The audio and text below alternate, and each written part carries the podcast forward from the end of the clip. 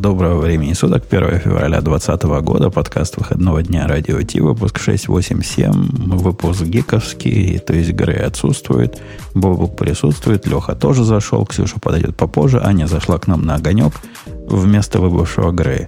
Как тебе на месте Грея сидится? Ты готова произносить разные старые анекдоты? Это одна из теперь из твоих обязанностей.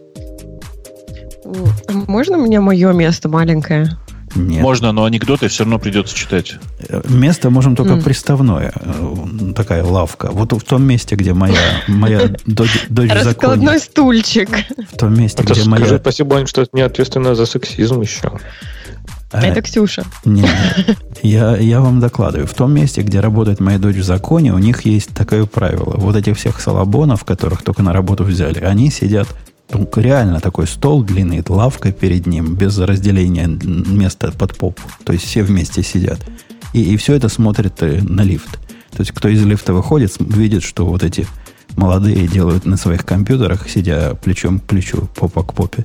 Вот так у них положено. Просидишь полгода, а, значит, дадим тебе отдельный стул, и, может, даже, если будешь себя хорошо вести, посадим так, чтобы из лифта не было видно – Давайте наш э, спонсор скажет свое слово. Пойдем после этого дальше на наши гиковские темы. Это шоу создано при поддержке Digital Ocean.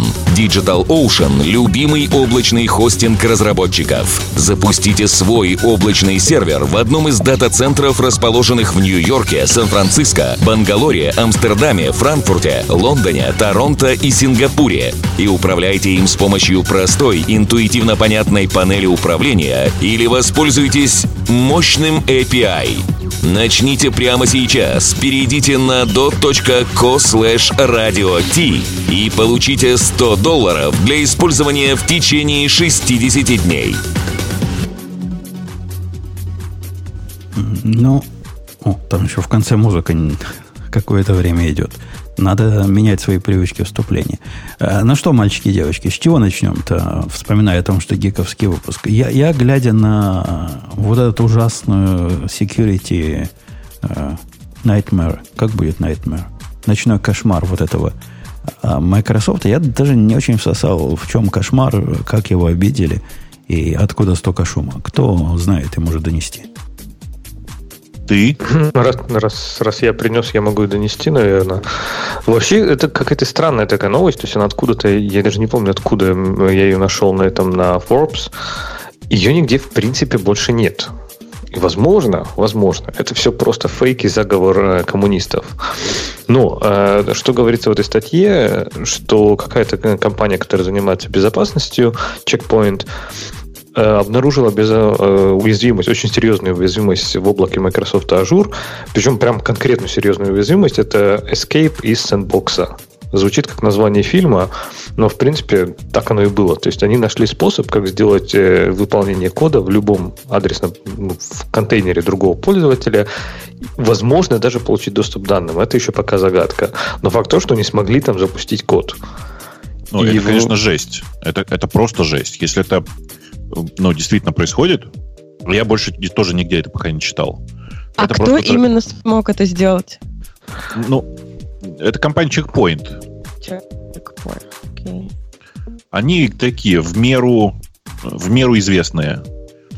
Э, и, ну, действительно, это, это же страшная история, да? Что это означает? Что если вы локально находитесь на какой-то из машин, например, у вас там виртуалка, вы можете выйти из э, сэндбокса вашей виртуалки и пойти посмотреть на другие э, виртуалки, находящиеся на этой машине. Звучит очень ну, страшно. Да, ну, что они пишут, например, в статье, да, они что the user could break the cloud isolation, то есть пользователь может нарушить правила изоляции вот этого облачной, облачной платформы и э, intercepting code, manipulating programs. Что они конкретно этим имеют в виду, то есть насколько это плохо, здесь не уточнено, ну, понятно почему, да, то есть никаких деталей, естественно, никаких там э, нету. То есть они, вообще ребята, кстати, молодцы, из Checkpoint, они, это связались с Microsoft напрямую, все это закрыли, все это починили, и только потом это уже стало ограниченно доступно публично. Э, то ну, есть никто... Э, это же стандартная практика. В смысле, чекпоинт занимается поиском уязвимости в данном случае, и Microsoft заплатила чекпоинту по программе Bug Bounty.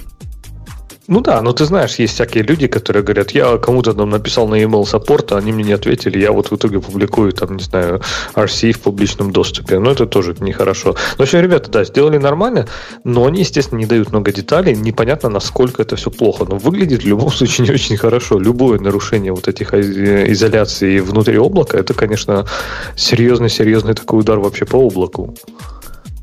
Ну, прямо сейчас пока ничего не известно. Еще раз, это не, не то, что это дыра, которая была в свободном доступе. Это, кажется, специалисты из чекпоинта ее отдельно обнаружили сами по себе. То есть это не, не, не, не нашли ее где-то там в Даркнете. Они ее прямо обнаружили и зарепортили. Там две, на самом деле, уязвимости. Одна из них на Remote Code Execution, так на всякий случай. Э, то есть это прям ну, довольно серьезная история. Я просто сейчас смотрю на CVE, и это прям, ну, довольно серьезно, реально. Они тут сами про нее говорят, что она такая превосходная, что ей можно дать 10 из 10. То есть мы действительно мало деталей знаем, но описывают они это как действительно полный ночной кошмар, и ну, все полимеры пропали. Но это было все, все э, осенью, да? Сейчас уже все запатчили. Ну, вроде бы в 2019 году Microsoft сказали, что запатчили. Не очень понимаю, в какой момент 2019 года, но запатчили. Это прямо, примерно ноябрь-октябрь. Ну да. все, тогда все хорошо. Ну, Но они, кстати, но... даже немножко дают вот подробности. Смотрите, они написали, что они смогли нарушить э, isolation of Azure functions. Я не знаю, это типа как лямбда или нет. Это лямбда. Ну, типа я теперь да, это, скорее всего, лямбды. Но теперь я могу видеть э, лямбды, ну, функции всех остальных пользователей. Я не так понимаю, на сервере хотя бы, надеюсь. Ну, выглядит как, типа, вообще, вообще нехорошая штука. И удивительно, что это где-то, типа, не звучит в интернете. То есть эксклюзив, можно сказать, в радио Ти. А почему у них разве по вашему закону, Леш, не положено ходить и на всех углах рассказывать, что мы тут такие э, лошары нет, оказались? Нет, если это был не... Ну, то есть, если это была не не дыра в безопасности, а найденная уязвимость, у, которой не было ни, ни одной эксплуатации. Ну да, они же формально же никто не эксплуатировал это эксплойт, правильно? Им просто сообщили частные исследователи безопасности, они его закрыли. И, по-моему, если ты имеешь в виду GDPR, Путун, то они, по-моему, не обязаны публично выступать. Они должны сообщить соответствующие органы. А какие уж соответствующие органы, поди знай. Ну, ну ладно, ну не заставили, и хорошо, что не заставили. Хотя а, от этого у нас эксклюзивчик по, подвезли. Хорошо, ладно, ладно.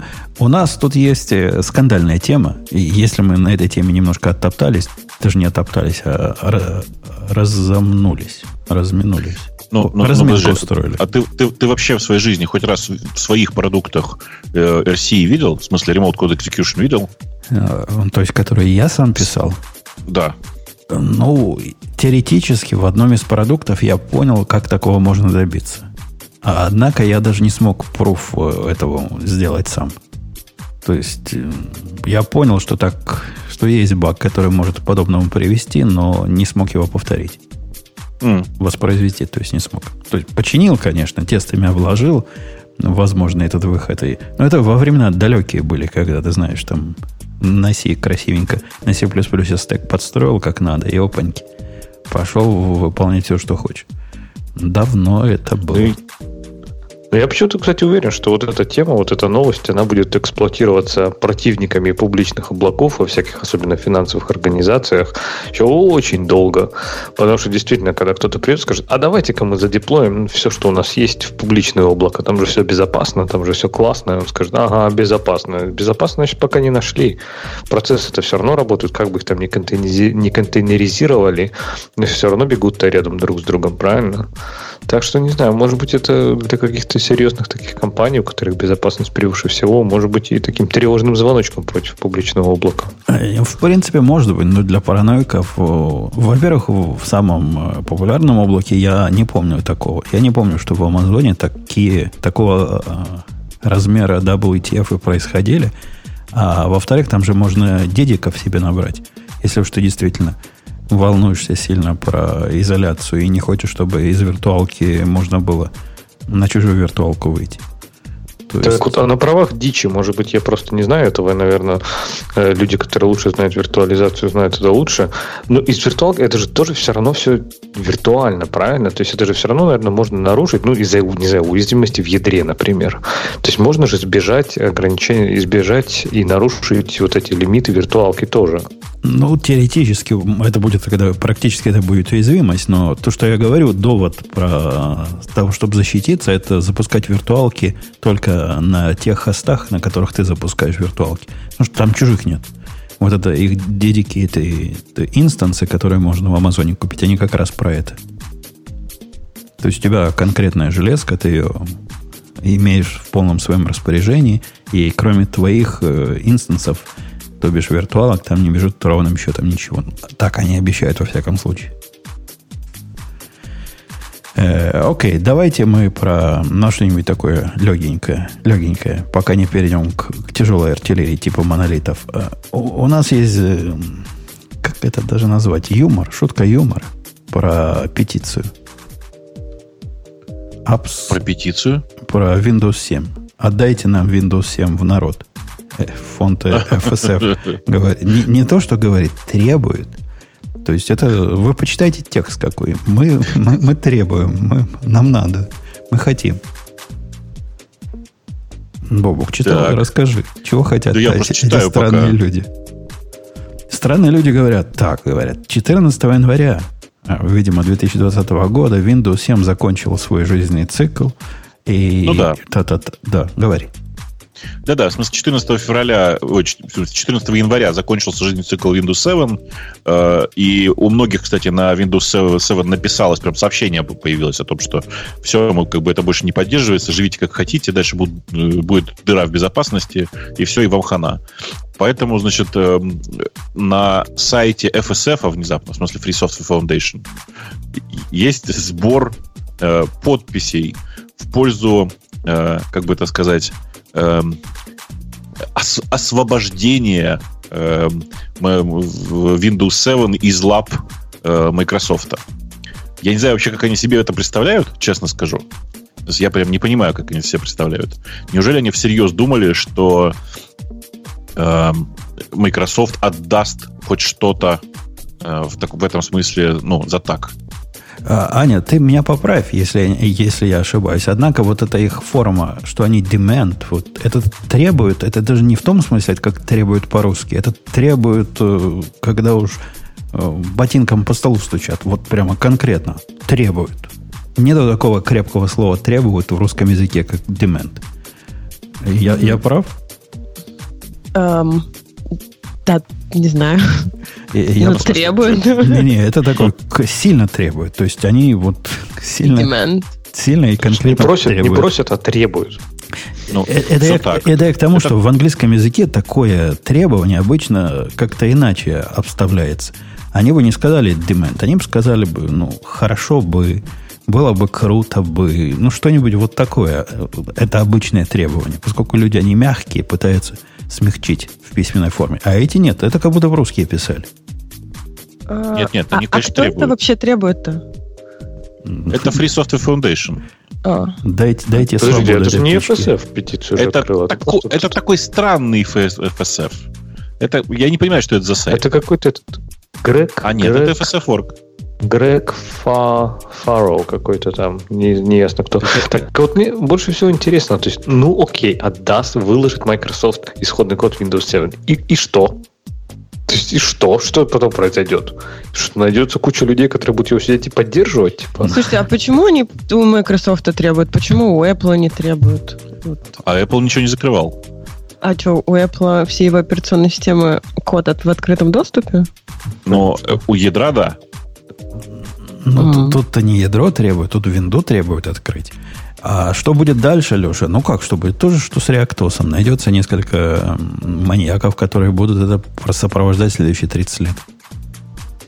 И что? И ты думаешь, они смогут... Мне кажется, никто не...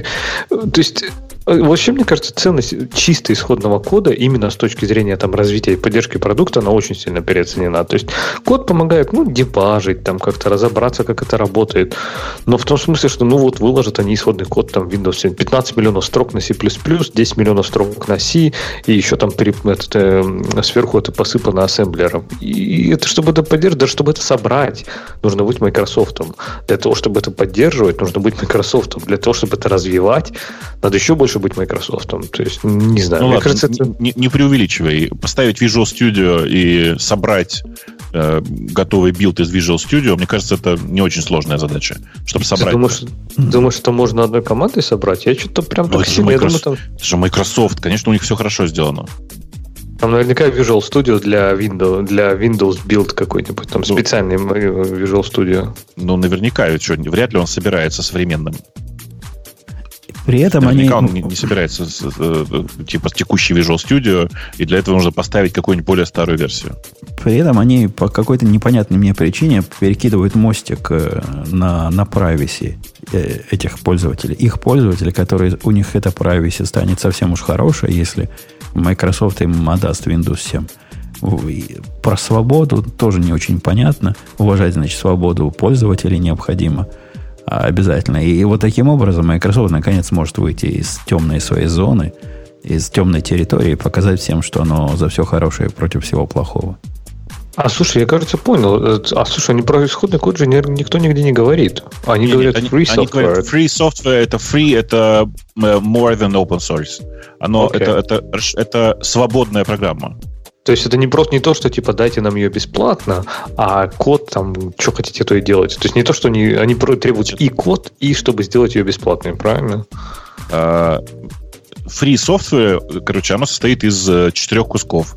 Это э, типа свобода исполнения, свобода копирования, свобода распространения, свобода изменения. Свобода изменения предполагает наличие сорцов. А, ну да, ну да, логично. Ну, то есть нам бы стоило узнать, что такое free software перед тем, как читать статью на Free Software Foundation. ну, короче... Ну, они пишут же uh, give to the community to study, modify and share. Ну, не знаю, как, какое-то требование странное. Говорит, нам нужно больше пруфа, что вы уважаете юзеров и их свободу типа, если вы не дадите, то вы не уважаете. Что за фигня? Подожди, дорогая, а ты что, не, не жила в Советском Союзе? Ты молодая, не жила. Но в постсоветской России подходят к тебе мужики и говорят, ты меня уважаешь? Вот прямо так конкретно говорят. И независимо от ответа бьют по лицу. Так что mm. это нормальная совершенно практика. Уважаешь? Нет, нет, там, там есть правильный ответ. Зачем так? Уважаю, но пить не буду, это правильный ответ ну, обычно сигаретку просят, и, и потом переходит вопрос на уважение. Э, да, ну, про, если пропить вместе, это, это уж совсем крайний случай. Какой дурак откажется выпить с тремя незнакомцами, с двумя незнакомцами, которые третьего ищут? Это вообще, где такое бывает? Блин, вот бед, бедный Microsoft, мне их жалко. Вот почему, например, я бы к Toyota, например, обратилась, сказала, вот отдайте в общественное пользование все машины, которые вы не продали. Вы все равно их на свалку свозите. Докажите, они, что вы ну, как, они уважаете же, своих Они же не свозят их, они же их продают. Зачем ты так? Не-не-не. Все машины, которые не продаются, они свозятся куда-то там на свалку, и их целенаправленно не продают, чтобы начали покупать новые. Иначе... А ты уверена, как что, это не город... что уверена, что это не городская легенда какая-то? Не, не уверена. Э, и это легенда пущена теми, кто знает места, куда их свозят. И приходит туда потихонечку по машине угоняет. Наверняка. Когда я в Израиле жил, там была такая не байка, но практически городская легенда, что вот иногда бывают такие мероприятия, когда военные продают совсем-совсем хорошие, годные новые машины буквально за копейки. Вот, там какой-нибудь автомобиль можно за 200 долларов купить, представляете? Единственная проблема, заводить его нельзя, и, по-моему, капот открывать нельзя. А так, бери не хочу. Насколько а в чем это, прикол? Ну, прикол в том, что я не знаю, насколько это было на самом деле. Я ни одного живого человека не видел, который так бы купил себе машину, ну, э, это вместо утилизации, типа. Вот выбрасывать им лень, поэтому они А отдают... что такое заводить нельзя? В смысле, а в чем смысл машины-то тогда? нельзя его никак пробовать. Я не знаю, может, у них с логистикой проблема какая-то. Вдруг все начнут на этом поле, где их продают, заводить. Поэтому нравится машинка, ну бери, а там дальше уже разбирайся, после того, как заплатил. Прикольная идея. Э-э-э, ладно. Понятно нам с требованиями. А, а как вам кажется, чем это требование закончится? Я бы на месте Microsoft Ничем. просто молча игнорировал. Слушайте, это просто провокация. Она довольно смешная. То есть, знаете, у меня тут просто э, приятельница отлично совершенно придумала. Э, она набрала 4000 подписчиков в Инстаграме и по этому поводу поржала и сказала, слушайте, 4000, мне кажется, пора открывать курсы по SMM, учить людей, как, значит, как, как вести себя в социальных сетях. Э, и открыла страничку, по сути, на которой предложила, значит, записываться на курсы. И внезапно люди пошли. Ну, то есть это троллинг был совершенно очевидно, но внезапно люди пошли записываться она как бы на этом не остановилась, вывесила эм, обложку книги со словами, что все, у нее уже даже как бы Amazon подписался издавать книгу про то, как э, быть микроинфлюенсером. Э, и вот здесь вот тоже подписывайтесь на книгу. И там тоже внезапно нашлись люди, которые не поняли шутки юмора. Так может быть в данном случае это просто шутка чья-то? Вы обратите внимание, что мы хотим, чтобы у нас было 7777 саппортеров, которые вместе с нами стоят за свободу. Я не знаю, может быть, у них вот э, дата публикации это 1 апреля? Да нет, вроде 23 января. У вас нет дополнительного дня дурака 23 января? А, а у них еще есть э, иконка такая странная, которая э, вот, ре, ресайклинг, типа. Вокруг, вокруг да, да. винды. Вот эта стрелочка означает, мы за окружающую среду и мусор выбрасываем в специальные бачки. То есть тоже наводит на мысль. Может, они имеют в виду, так они получат винду, которую выдадут э, всем и каждому, и радостно ее уничтожат потом. На мелкие кусочки Блин, шредер засунут. Ну, зная, как эти тренды сейчас развиваются, по крайней мере, в Америке, я не удивлюсь, если Microsoft это воспримет серьезно и отдаст. А, они, они, конечно, промашку дали. Вот этот Free Software Foundation, когда они попросили 7777 подписей. Во-первых, число какое-то несерьезное. А ну, во надо было 7 просто. А во Нет, оно связано с тем, что это Windows 7. 7 да. да. Да, и, и во-вторых, они не указали, что обязательно должно быть из них 777 представителей такого меньшинства, 777 такого. Вот против этого Microsoft бы уже ничего не мог сделать. Это уже приговор. А как да. вы, вы против меньшинства, которых тут 777 человек? Ага, ну, так, так и надо было, надо было еще эту шапку Санты на туда прилепить, на эту иконочку, чтобы уж совсем там, так сказать, больные воспоминания привнести. И сбоку снежиночку добавить. Э, окей, пойдемте на такую тему скандальную, о которой мы тут многократно говорим. И мы Слушайте, тут, по-моему... простите, а вы, а вы дочитали до конца, нет? Я сейчас просто покажу вам странное. А вы внизу там видите ссылку, там где shared petition, в самом низу этой статьи. Там есть ссылка на controversial Windows 7 Scenes campaign. То есть на самом деле это просто их рефрен на их же старую шутку аж 2009 года. Чего-чего, я не поняла. Где? В самом низу статьи. Share the petition, так. Э, в, первой же, в этом же первом абзаце Share the Petition есть ссылка Controversial Windows, Windows 7 Scenes Campaign. Перейдите по ссылке. Я не был там на, по, по, на, по, по этой ссылке никогда. Я сейчас пошел посмотреть. И это довольно она, забавно. Она мне Правда, шутка 2009 не, год. Она мне шутка не выглядит. Она выглядит совершенно вот этим продолжением их безумных других действий. Да, То есть... Только ты не забываешь, что это 2009 год. Вот эта страница, которая открылась, это 2009 год там прям такое. Э, про 7 грехов, грехов Windows 7. Прям посмотрите ради интереса потом, если у вас будет время. Сейчас, конечно, это прям такое. Это ретро... Я даже не знаю, это не ретро, наверное. Это эм, ар- археология такая от мира FSF. Думал, наверное, не это ретро, это не, не шутка была? все-таки. Нет, тогда это была не шутка, конечно. Она и сейчас не выглядит как шутка. Ладно, посмотрим, что будет. Непонятно. Э, давайте вспомним о том, что у нас сегодня гиковский выпуск, несмотря на то, что собака у меня лает на заднем плане. И из гиковского выпуска есть скандальная такая темка, такая controversial темка о том, что монолиты это будущее. И все мы в конце концов придем к этим монолитам. рассказывает нам кто-то на changelog. Ну, как? Ну, Келси. Кел, сам Келси. А, сам Хелси. Не Хелси. Не, он же этот, он же как адвокат э, дьявола. IBM. Э, он такой достаточно известный чувак в комьюнити. Ну, по крайней мере, раньше он много мелькал. Сейчас я его так не особо много вижу. Но раньше он там достаточно активен был. А в статье, кстати, на удивление, немного слов. И если вы не читали, Бобок и, и Аня, э, я уверен, что Леша это прочитал. Вот пока я тяну и мычу тут в микрофон, вы уже успели прочитать наверняка, во всяком случае, по диагонали. Поэтому... Я нет, я вот пока листаю. Листать. Тут 30 строк, как у маленькой функции. Ну, может, 40. Ну, ладно, может, 50.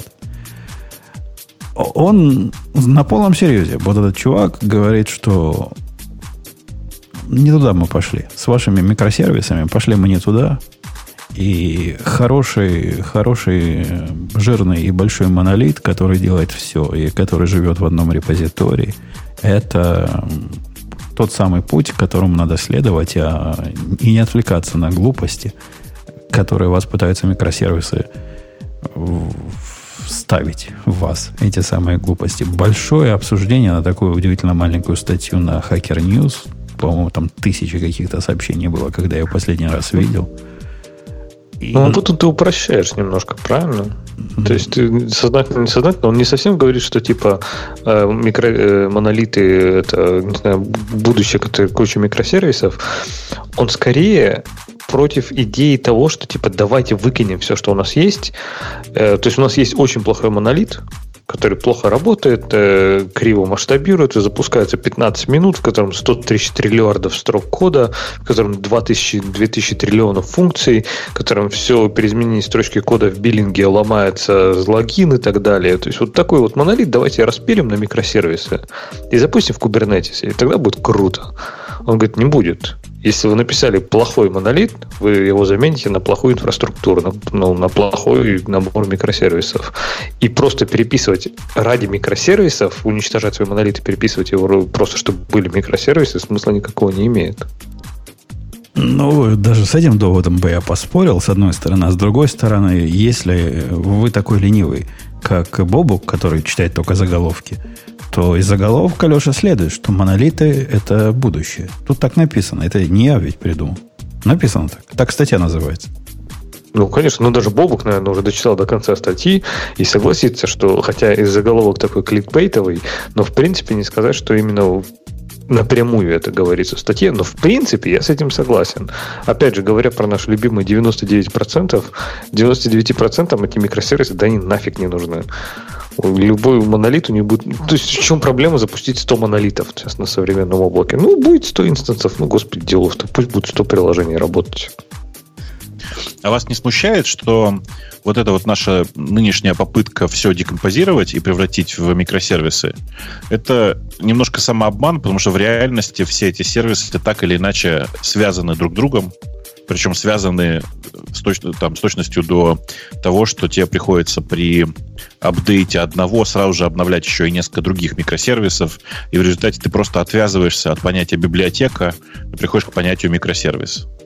Э, То есть... Э, это популярный довод, кстати, и на, и на Reddit, и на Hacker News его сильно пинали. Мне он видится, как бы тебе сказать, чтобы не обидеть.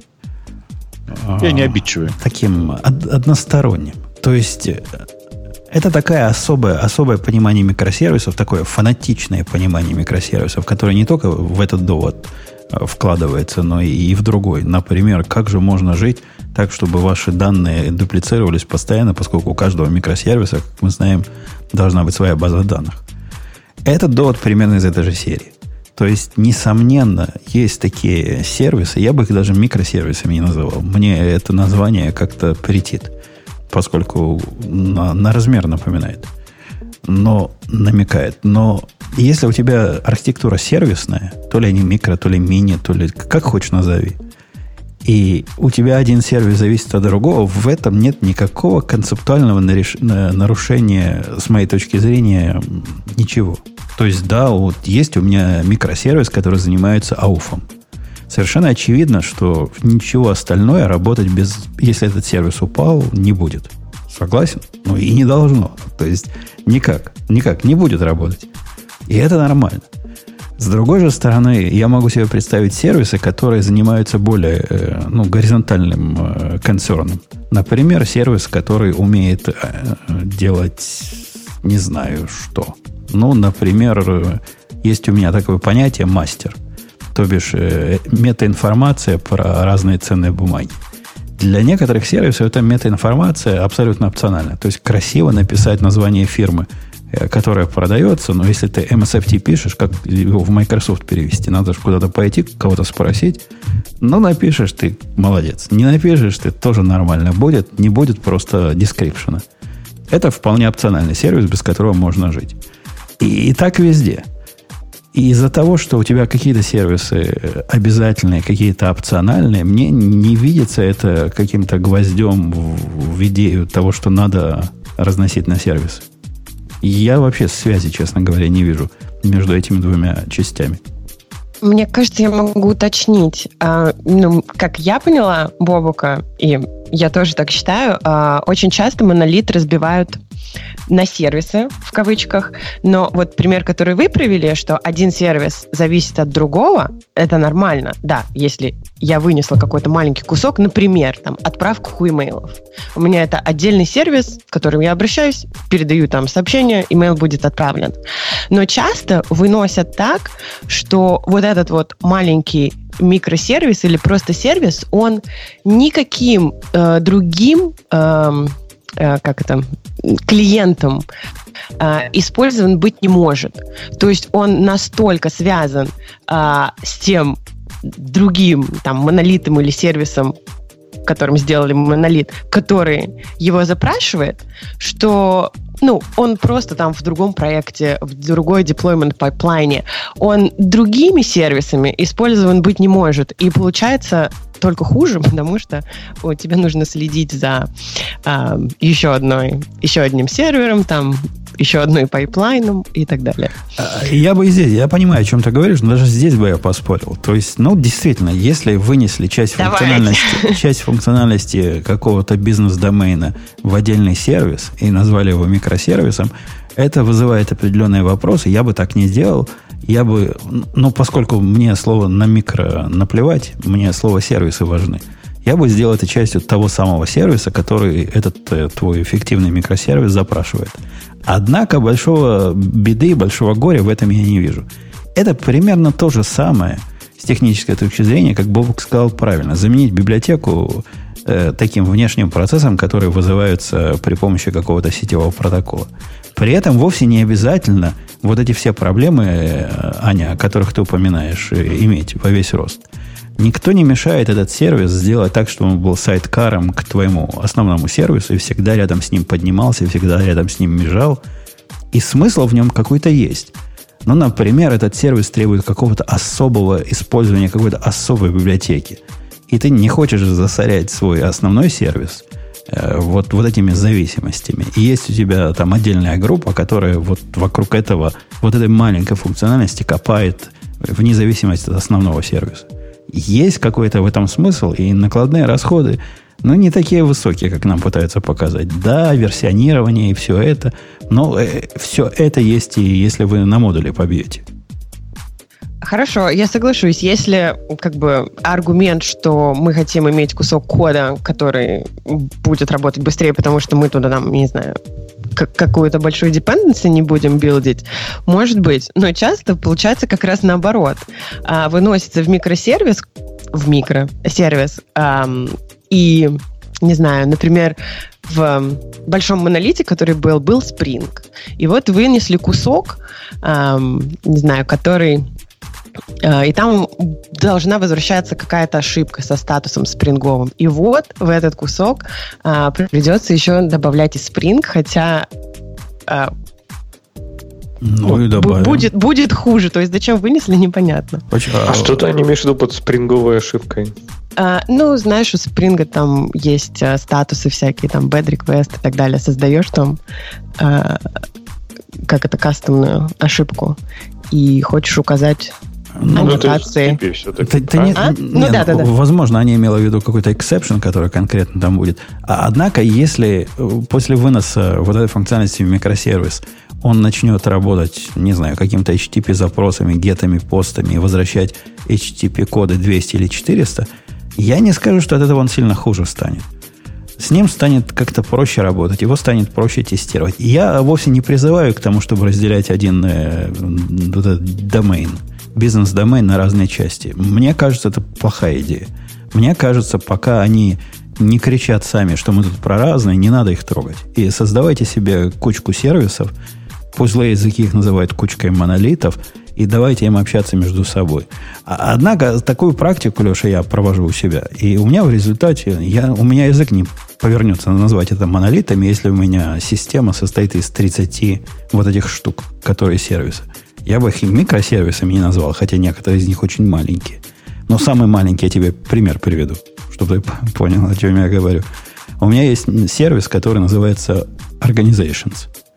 Все, что он делает, это ходит в определенную коллекцию, которая имеет метаинформацию про заказчиков, и из него можно понять, к какой организации заказчик относится, и как эту организацию правильно назвать, и как в отчетах эту организацию правильно показывать. В общем, вся такая метаинформация про организацию.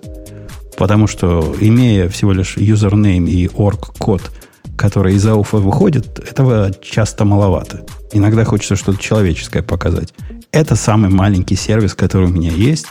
А все остальные, они обычно ну, такие суровые. Например, есть сервис Cases, называется. Это балайка умеет 33 анализа сама внутри делать и 33 разных, э, разного вида отчетов э, генерировать. И нормально. Они все про одно. Они там много чего общего разделяют. Я не вижу смысла разбивать их фанатично на 33 микросервиса. Слушай, а тебя вообще не смущает, что вообще все движение про микросервисы, оно немножко перпендикулярно всей идеологии Go? В том смысле, что э, ну, Go же вообще во, во многом про статическую линковку, про то, чтобы собрать один единый бинарник и как бы с этим жить как-то. Вместо того, чтобы обновлять кучу сервисов, давайте обновим один бинарник, и все хорошо будет. То есть, ну, типа, это же немножко перпендикулярно тому, чем ты любишь заниматься в последнее время. А, я бы не сказал. В Go концепция пакетов, модулей и внешних зависимостей, она, конечно, не настолько отвязная, как в Node.js. Однако где-то в чем-то пересекается. То бишь, когда у нас э, в нашем сервисе комментариев я увидел, что AUF это вещь в себе, и, во-первых, мне нужна еще в другом проекте, а во-вторых, как-то ничего к комментариям не имеет вообще никакого отношения – После того, как я увидел, что некоторые middleware для REST не имеют никакого конкретного отношения, я их спокойно вынес в библиотеки.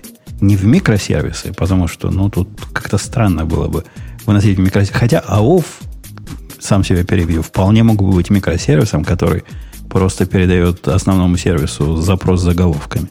Это можно было бы сделать. Но вот middleware – это типичный, типичный представитель внешних библиотек. И в Go нет никакой проблемы, Богу, подключать кон- конкретные библиотеки, которые занимаются конкретной функциональностью. Но ну, не, не заставишь же ну. ты меня писать для маркдауна э, с парсинга и сбора свою собственную реализацию. Да, можно это, конечно, сделать, но зачем? Так ну, не, понятно, я, вот, Бобук, чтобы тебя вот поддержать, смотри, вот, то есть я так понимаю, что одна из проблем, которую там решают микросервисы, да, это разнести функции. Так, а в чем проблема, если у тебя все функции будут всегда в одном приложении? Ну, то есть ты, смотри, ты берешь все эти свои, ты говоришь, вот у тебя есть функция там эм, organizations, да, и там sale, да, или как она там называлась, cases, cases, берешь их и запихиваешь в один просто в одно приложение. Оно одно на Go. И да, у тебя ты запускаешь типа тысячу инстансов этого приложения. Ну, у тебя будет в этой, из этих тысячи инстансов на 300 будет использоваться только одна функция, на других там 200 другая. Ну и что? То есть какая Леш, разница от того, что проблема у тебя в том, что... там висят? Проблема в том, что э, в этом случае разработка усложняется, когда много людей работают над всеми эти разными, этими нет. разными функциями. Не обязательно. Ну, как нет? Кто-то нет, меняет там, там что... одну функцию, представь себе, меняет одну функцию, а, деплоит. Другая команда меняет другую функцию, деплоит. Третья тоже. И так вот 10 разных команд, которые работают над одним монолитом, задеплоили свои изменения. Так. Потом выяснилось, что а, команда, которая первая задеплоила изменения, сделала багу. Нужно откатывать обратно. Это очень сложно все ам, как бы с организационной точки зрения, потому так что почему? в последующих комитах могли быть зависимости эм, или а, в каком-нибудь... Вот уже, ты, сама, ты сама, можно сказать, наступила вот на этот зыбучий песок, ты уже наверное, ну, ощущаешь, как проваливаешься медленно туда. Если Мы... там есть зависимости, то чем это лучше микросервисов? То есть то же самое у тебя проблема. А. Если у тебя сервисы зависят друг от друга, если ну, один из них да. ломает все остальные, то какая разница? Тебе точно так же придется, не да, знаю... Согласна. Ты не сможешь, если ты не не можешь одним комитом отменить изменения, и у тебя этот сервис там затронул 20 других, то, например, у тебя то же самое с микросервисами. Я не знаю, ты заставил другие команды внести изменения, потому что okay. у тебя есть новая мандаторная Тогда другой use case, тогда другой use case. Одна команда, короче, э, деплоит свои изменения и ломает pipeline потому что что-то не билдится, фейлятся тесты, и вот оно там сломанное неделю. И это значит, что другие команды просто ждут и ничего не могут сделать. Вот. Переводя, Конечно. переводя а Анин довод, я, я скажу, что это независимость деплоймента, который на самом деле является плюсом э, сервисной архитектуры. Леша, я тебе практический пример. Вот этот орг, о котором я говорил, ты думаешь, что я его писал? Нет. Отвечу я тебе. Это мой китаец писал. А теперь представь, дал бы я китайцу своими кривыми фронтендерскими руками. Пусть фронтендеры на меня не обидятся. Он просто в Go, как свинья в апельсинах писать чего-то в кодовой базе, где ошибка может повлечь какие-то видимые э, дефекты нашего основного core-продукта. Да никогда в жизни – он бы у меня еще на, на, на скамейке сидел 500 лет до того, как Нет, он ты просто написал бы этот код. Это, это другая проблема. То есть, если ты пытаешься разделить их физически, да, этот код, но опять же, если ты можешь разделить это на модули, да, ты можешь это разделить, там, я не знаю, на папки дать пермишины какие-то, запускать обязательно код-ревью. То есть, есть механизмы, как это э, разрулить, да, в монолите. То есть, то, что ты говоришь, это, не дай бог, он там что-нибудь сломает в основном приложении. Ну, да, ну, это, конечно, аргумент момент, ну, блин, знаешь, неправильно написано микросервисом, можно тоже, дай бог, там что сломать. Нельзя, нельзя сломать. Если этот микросервис у меня вызывается при помощи э, вызывалки неответственных микросервисов, и эта вызывалка неответственных микросервисов делает HTTP GET и получает JSON, и потом плюет на результат, ну, там, какой-то лимитер, какой-то стоит, какая-то частота вызовов, все это как бы прописано, оно одинаковое для всех – и если не пришел ответ, а я знаю, что без этого сервиса я жить могу, да ничего страшного. Да что бы он там ни сделал. Даже если он мой ответ задержит навсегда, вызывалка с этим разберется. Ничего нигде не поломается. Все там асинхронно работает контраргумент. Тебе точно так же можно написать основное приложение, которое даже если китаец сломает модуль, который лежит, лежит рядом, оно просто не упадет. Скорее всего, еще лучше, если, например, он поломает, там, не знаю, структуру обмена данными, у тебя упадет компиляция. То есть ты увидишь даже до того, как ты вызовешь этот сервис. Опа, а, а что это у тебя тут новое поле, которое вот. переименовалось? А, а то, чтобы у него была даже возможность посмотреть на структуру данных, которые, как ты правильно сказал, в сервисах разделены на модули, имеет, согласись, тенденцию быть общей. То есть, если бы это был у меня модуль, а у меня есть сервисные, такие модульные сервисы, которые пытались писать с самого начала как независимые модули. И ты знаешь с ними какая проблема, Алеш? У них там есть один модуль, называется то ли Data Store, то ли что-то репозиторий, что-то вот такое, в котором структуры данных, модели лежат, и как это все брать из, из Монги, как все это мэпить есть такое общее место, потому что оно всем типа надо. Согласись, это вполне разумная идея, если ты пишешь монолит. Зачем это повторять в каждом модуле? Никто так не делает. Подожди, монолит или микросервис? Не, не, монолит. монолит. Есть у меня монолит такой, с которого я тут в свое время работу начал. И в нем все анализы это как бы отдельные модули. А то, что относится к дата layer, это тоже отдельный модуль. Это нормально ведь, правильно? Тут ни, никакого факапа нет архитектурного. Так делают люди. И эта да. модель совершенно чудовищная с точки зрения модификации, обновления, поддержки в, в далекой перспективе. Вот сейчас мне необходимо добавить, у меня есть интерфейс какой-то, который возвращает, принимает такой-то вызов, возвращает вот то-то. Мне страшно его трогать руками, потому что он вещь в себе. Он используется всем остальным. Это такое общее место, общий дата layer, который используется всем миром. Если я добавлю поле, скорее всего, ничего плохого не произойдет. Если я добавлю интерфейсный метод, я... То, скорее всего, тоже все будет в порядке. Хотя ну, тоже не так все просто. Там из протобафа всякая ну, магия, проис... магия происходит. Разница только в том, когда ты про это узнаешь. Представь, у тебя есть вот эта одна зависимость, да, общая библиотека, от которой зависит 10 других модулей. И ты поменял сигнатуру метода, важного, который используется всеми. Если у тебя, например, это монолит, то ты увидишь это на этапе компиляции или на этапе пайплайна. А в микросервисах пока не задеплоил и все там не попадало, да хрен его знает. Ну, ты вот выложил это в production, и у тебя другой микросервис упал, в который ты знать не знаешь. Вот. А так как это не, у тебя, ну, например... Леш, ну, нужно организовывать так, что когда ты что-то деплоишь, проверяются и пытаются забилдить Конечно, сервисы, которые да, зависят и, от да, этого. Да, да, да. И, и тогда ну, отличный микросервис, только я сейчас все выкачу, а вы обновитесь обязательно, потому что работать это не будет с вашими старыми там вызовами, а потому что у меня теперь да, это проблема. метода другая. Ну, есть, потому говорю, что должен быть другой подход к написанию микросервисов, не надо ломать. Конечно. Вызовы. Но при этом я что я пытаюсь сказать, я не говорю, что там надо теперь бросить писать микросервисы, что монолит можно писать так, что он точно так же будет нормально переживать изменения API, даже лучше, потому что упадет компиляция. Он будет нормально переживать там, я не знаю, масштабирование, откаты, изменения. Все это можно сделать монолитом. Это сложно, это прям очень сложно сделать. Но это, это не, не это проще сложнее, с микросервисами. Это сложнее сделать, чем с микросервисами. Не проще. Это сложнее, на самом деле, сделать, чем с микросервисами, потому что у тебя начинаются проблемы, как только ты в мире монолитов, которые ты пытаешься трактовать как набор независимых сервисов, чем они не являются, э, твои проблемы лезут просто вовсю. Например, как его частично собирать CI. Ну, ты не будешь же весь сервис пересобирать. Проблема один. Как его частично поднимать? Да никак. Целиком надо переподнимать. А, конечно. Так а зачем частично пересобирать? Пересобирай все. Столько людей не живут, чтобы дождаться, пока моя балалайка, которая на Java написана, пересобирается, перетестируется, самое главное. На горочке пиши. Хорошо, будут 30 минут тесты бежать на всю эту систему. Включая интеграционные. Зато когда пробежали, ты будешь точно знать, что все работает.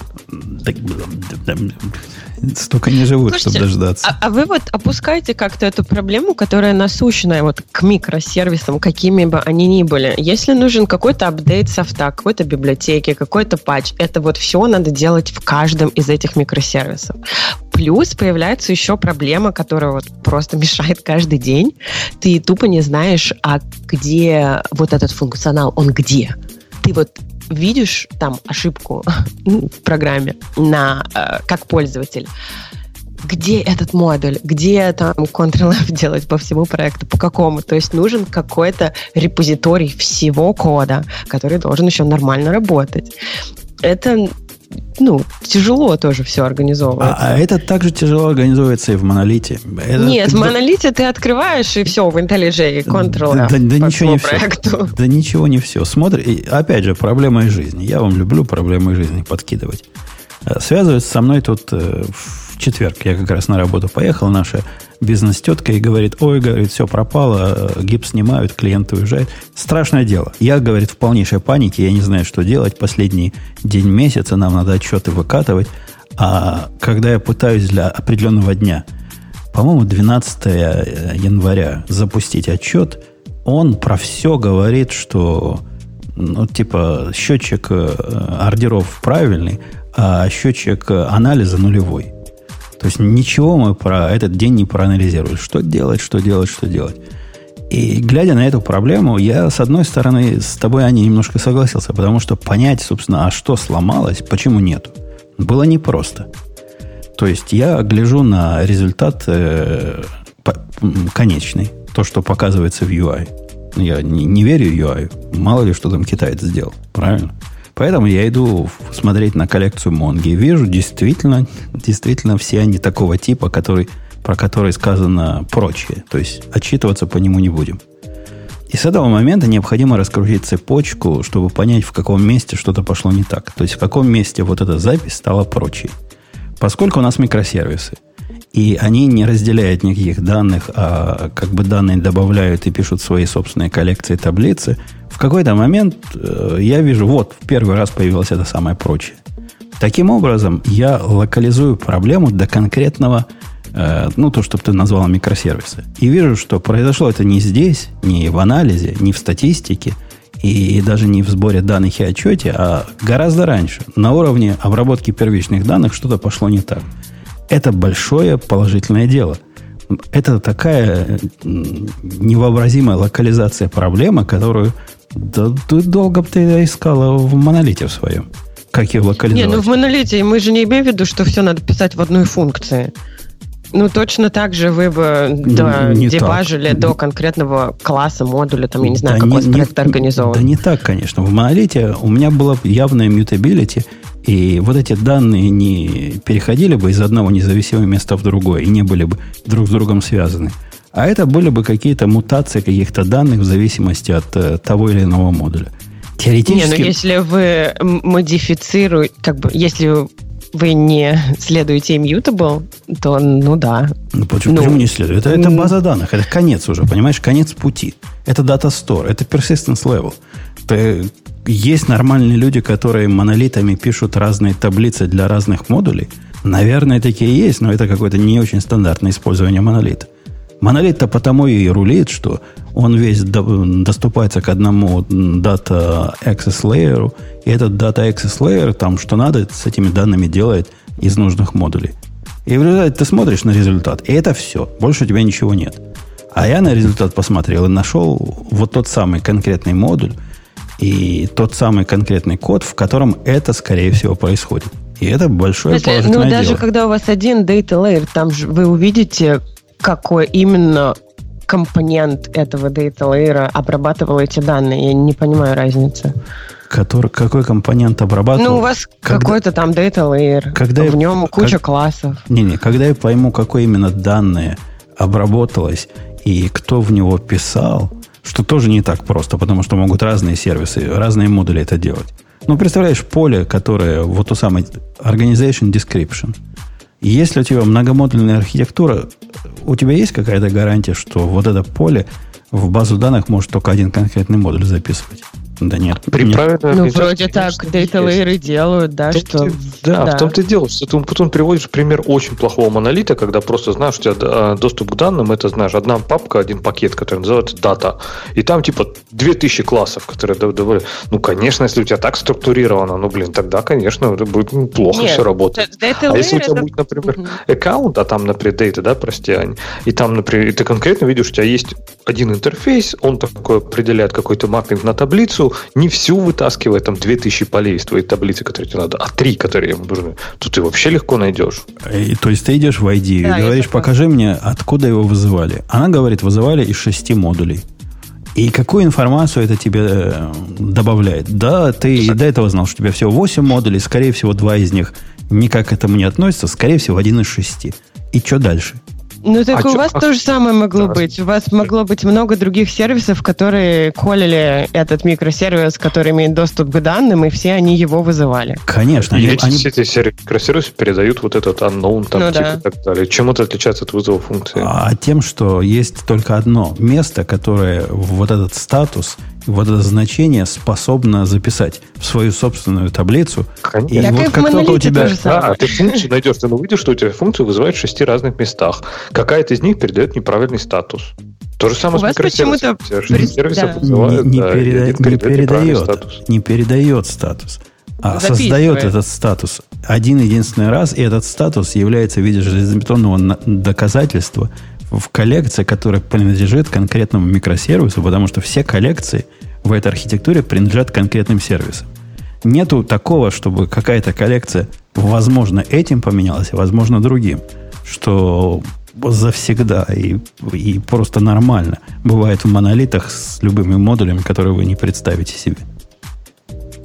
Так Окей, ты тоже так, же точно сам... так же найдешь, правильно? Их то же самое, да. Вы можете создать случайно, кто-то, кто не знал, еще один микросервис, который реализует очень похожую, там, очень похожий функционал записи в базу и создаст такой же статус. Не создаст. есть... Не создаст. Каждый сервис физически не может. В базе нет такого общего места. Пойди в базу и дотронься до чужой таблицы. Другой сервис, не зная credential, как трогать вот а, эту конкретную... вы имеете в виду, что у вас э, раздельные базы Кон- данных? Конечно. Раздельные, это не раздельные базы данных, а раздельные коллекции. Физически mm. это как бы общая база данных, но это не важно. Она, в принципе, может быть и раздельная. Но сервис, который пишет мой китаец, никаким образом, никаким другим данным, кроме тех, которые он создает, вот эту конкретную коллекцию, на которую я ему выдал э, все credentials, он не может даже теоретически тронуть ее. Ну, опять же, теоретически, конечно, да. Но мне кажется, в монолите, опять же, ты можешь разделить этот доступ. И в чате, в принципе, народ пишет, да, что если у вас монолит так круто разбит на модули, то это и есть прям микросервисы. Ну да, так и есть, конечно. Я говорю, можно сделать правильно. То есть это микросервис, это же не столько про разный код, не столько про HTTP вызовы. Это просто про правильную структуру. И то, что ты вот он говоришь, там вот это разделение, да, там безопасность, ну, оно там типа дано by design да, в микросервисах, но их точно так же можно достичь, просто э, разбив свой монолит на модули. Это можно сделать. Конечно, это сложно. Так микросервисы тоже сложно правильно делать. То есть, чтобы вот они, как у тебя, были правильные, не падали, и там изменение одного микросервиса не разрушало всю систему и не отправляло ее в дайм-тайм на несколько дней, то, блин, это тоже не так просто. То есть, писать модульные монолиты сложно, но писать правильные микросервисы еще сложнее моя, моя, моя, пра- все. моя практика показывает противоположный э, вывод. Я после 30 лет писания монолитов пришел к выводу, что монолиты правильно писать гораздо сложнее, чем писать правильно сервисы. Ну, Сервисная конечно, архитектура смысле, гораздо... Же... Да, говори, Богу. Она а по, стру... по структуре гораздо сложнее. И правильно написать микросервисы сложно. Но на самом деле, вообще, микросервисы и монолит — это две крайности. Истина, как известно, находится где-то посередине. То есть, возможно, что когда мы говорим о микросервисах и монолитах, может, истина находится в том, чтобы делать просто сервисы. Слово микро может быть избыточное, понимаете? Потому и, что... просто, и, просто, и просто литы. Ну, это тоже ничего, да. А лучше даже иты. Или Мне ты? кажется, мы приходим к тому, что если правильно э, делать архитектуру, то и так, и так нормально в большинстве случаев. Я, я, я, наверное... не согласен. Я не согласен, что мы приходим к этому Опять выводу. это свели до этого, да? Нормально делай, нормально будет. Нет, ну, ну да. Ну вот, например, если как бы брать такой, как это, экстрим пример, то, наверное, AWS вряд ли получилось бы сделать на монолите. Вот. Мне кажется, это было бы сложно. Ну, это действительно экстрим пример. А если к более конкретным примерам, то, глядя на себя самого, я вижу, что мне самому, конкретно мне, писать э, правильные монолиты сложнее, чем писать правильные сервисы. И вовсе не микросервисы, Бог совершенно прав. Я против названия микро в этих сервисах. Сервис, сервисная архитектура мне видится проще во всем – и Тогда мне... непонятно, с чем мы спорим, прости, пожалуйста. Мы спорим Речь же шла именно о микросервисах, то есть о том, чтобы каждый компонент выделялся, в, каждый номинальный, минимальный компонент выделялся в, отдельный, ну, в отдельную сервисную такую штуку. Не, мы не с этим Если... спорим. Чувак говорит, монолит наше будущее. Он не говорит, что надо степень микро сделать до степени макро. Ничего подобного. Он говорит, надо делать монолит. Есть у тебя система одна – Пусть она будет один код в одном репозитории, и вот как Леша говорит, на модуле разобьем, правильную архитектуру придумаем, а там они уже внутри будут как надо работать. Не-не-не, я читал статью, в отличие от вас, недавно, поэтому я помню, что первая фраза этого чувака – это то, что монолиты – это будущее, потому что проблема, которую люди пытаются решить с помощью микросервисов, на самом деле не существует. Ну, в смысле, не соответствует реальности, действительности. То есть, понимаешь, как бы Э, монолиты противопоставляются микросервисам, а не сервисам. На самом деле, когда у тебя какой-то проект состоит из трех-четырех сервисов, это вообще 3-4 монолита. То, что они могут собираться из, одного, из одного репозитория, ну, как бы это просто организационный подход. Не, по-моему, ты фигню несешь. С точки зрения автора этой статьи, монолит, вот если у тебя система состоит из трех-четырех сервисов, и ты делишь ее на 3-4 сервиса, это будут микросервисы в его понимании. Нет, а вот он говорит, что если вы создаете 50 deployables, вот в этот момент это, короче, э, какой-то очень непонятный дистрибьютор монолит. А больше он там ничего про количество не говорит. Сходи, посмотри. Ну, то, есть то есть мои 35 это, это еще типа монолит с его точки нормально. зрения. Да, да. Короче, э, в, с практической точки зрения, когда у тебя э, большой сервис состоит из трех-четырех технических сервисов, никакой проблемы нет, мне кажется. Это типа это по-прежнему набор монолитов в его голове. Просто слово монолит, как бы ты, мы всегда, когда читаем монолит, мы думаем, это один бинарник, который выполняет все функции. На самом деле это же не всегда логично. Ну, то есть, типа, у меня есть монолит, который отвечает за авторизацию. Все остальное использует его как сервис. Это не значит, что я перешел на использование микросервисов. Ну, это значит, что общем, я... В общем, значит. Потому что в, в традиции монолита, и пусть Леша поправит меня, если я не прав, предполагается, что э, вот этим к, авторизационным э, вертикальным концерном будет, концерном будет заниматься твое собственное э, приложение. А вовсе ты не делегируешь это какому-то отдельно стоящему перед тобой сервису. У них там Spring ну, ты, ты все дела. Функцию, например. Ну да, да. Ты, ты вызываешь какую, какую-то магию Spring добавишь, и она вызовет э, какие-то интерсепторы, и они проверят там заголовки, добавят все, что надо. Это часть твоего сервиса. А вовсе не, не, кон- не отдельная балалайка вне стоящая. Ну, э, а как ты это узнаешь?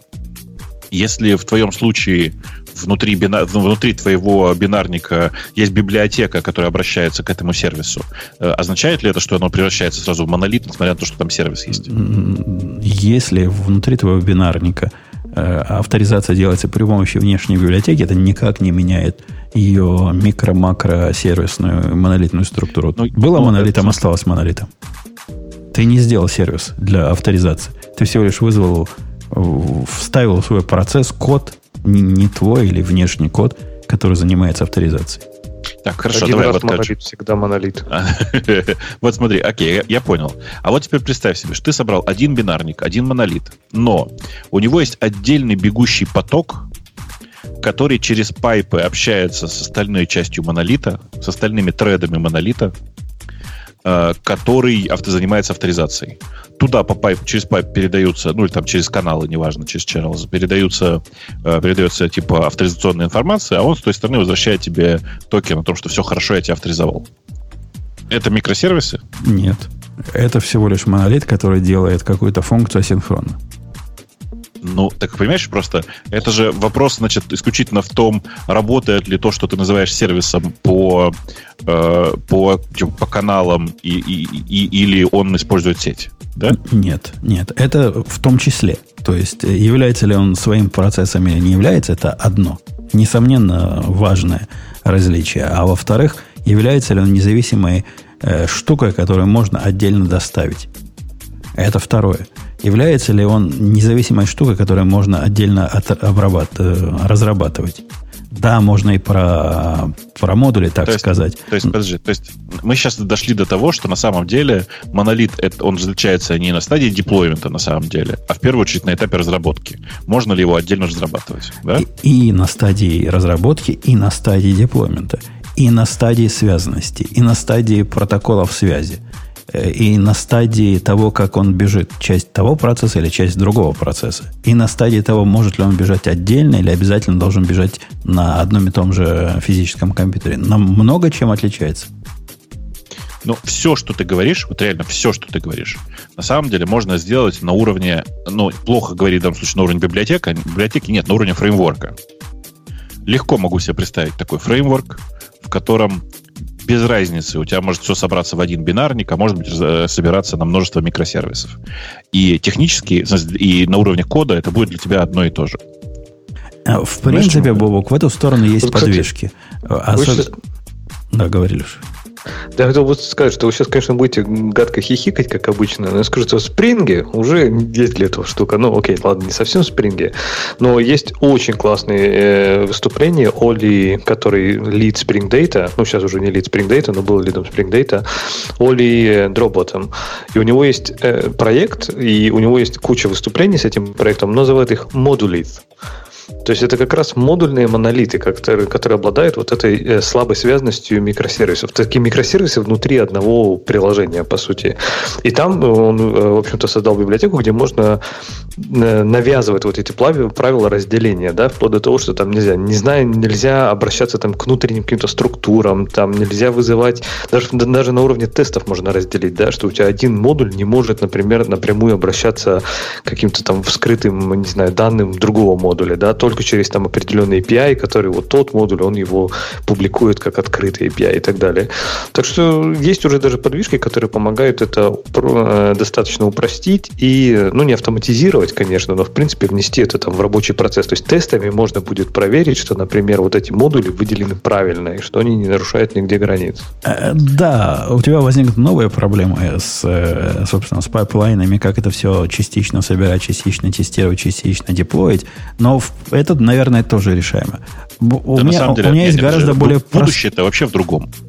Будущее в том, что у тебя каждая функция будет работать, как сейчас, отдельная лямбда, э, они будут общаться по каким-то внутренним протоколам, и ты вообще про это не будешь знать.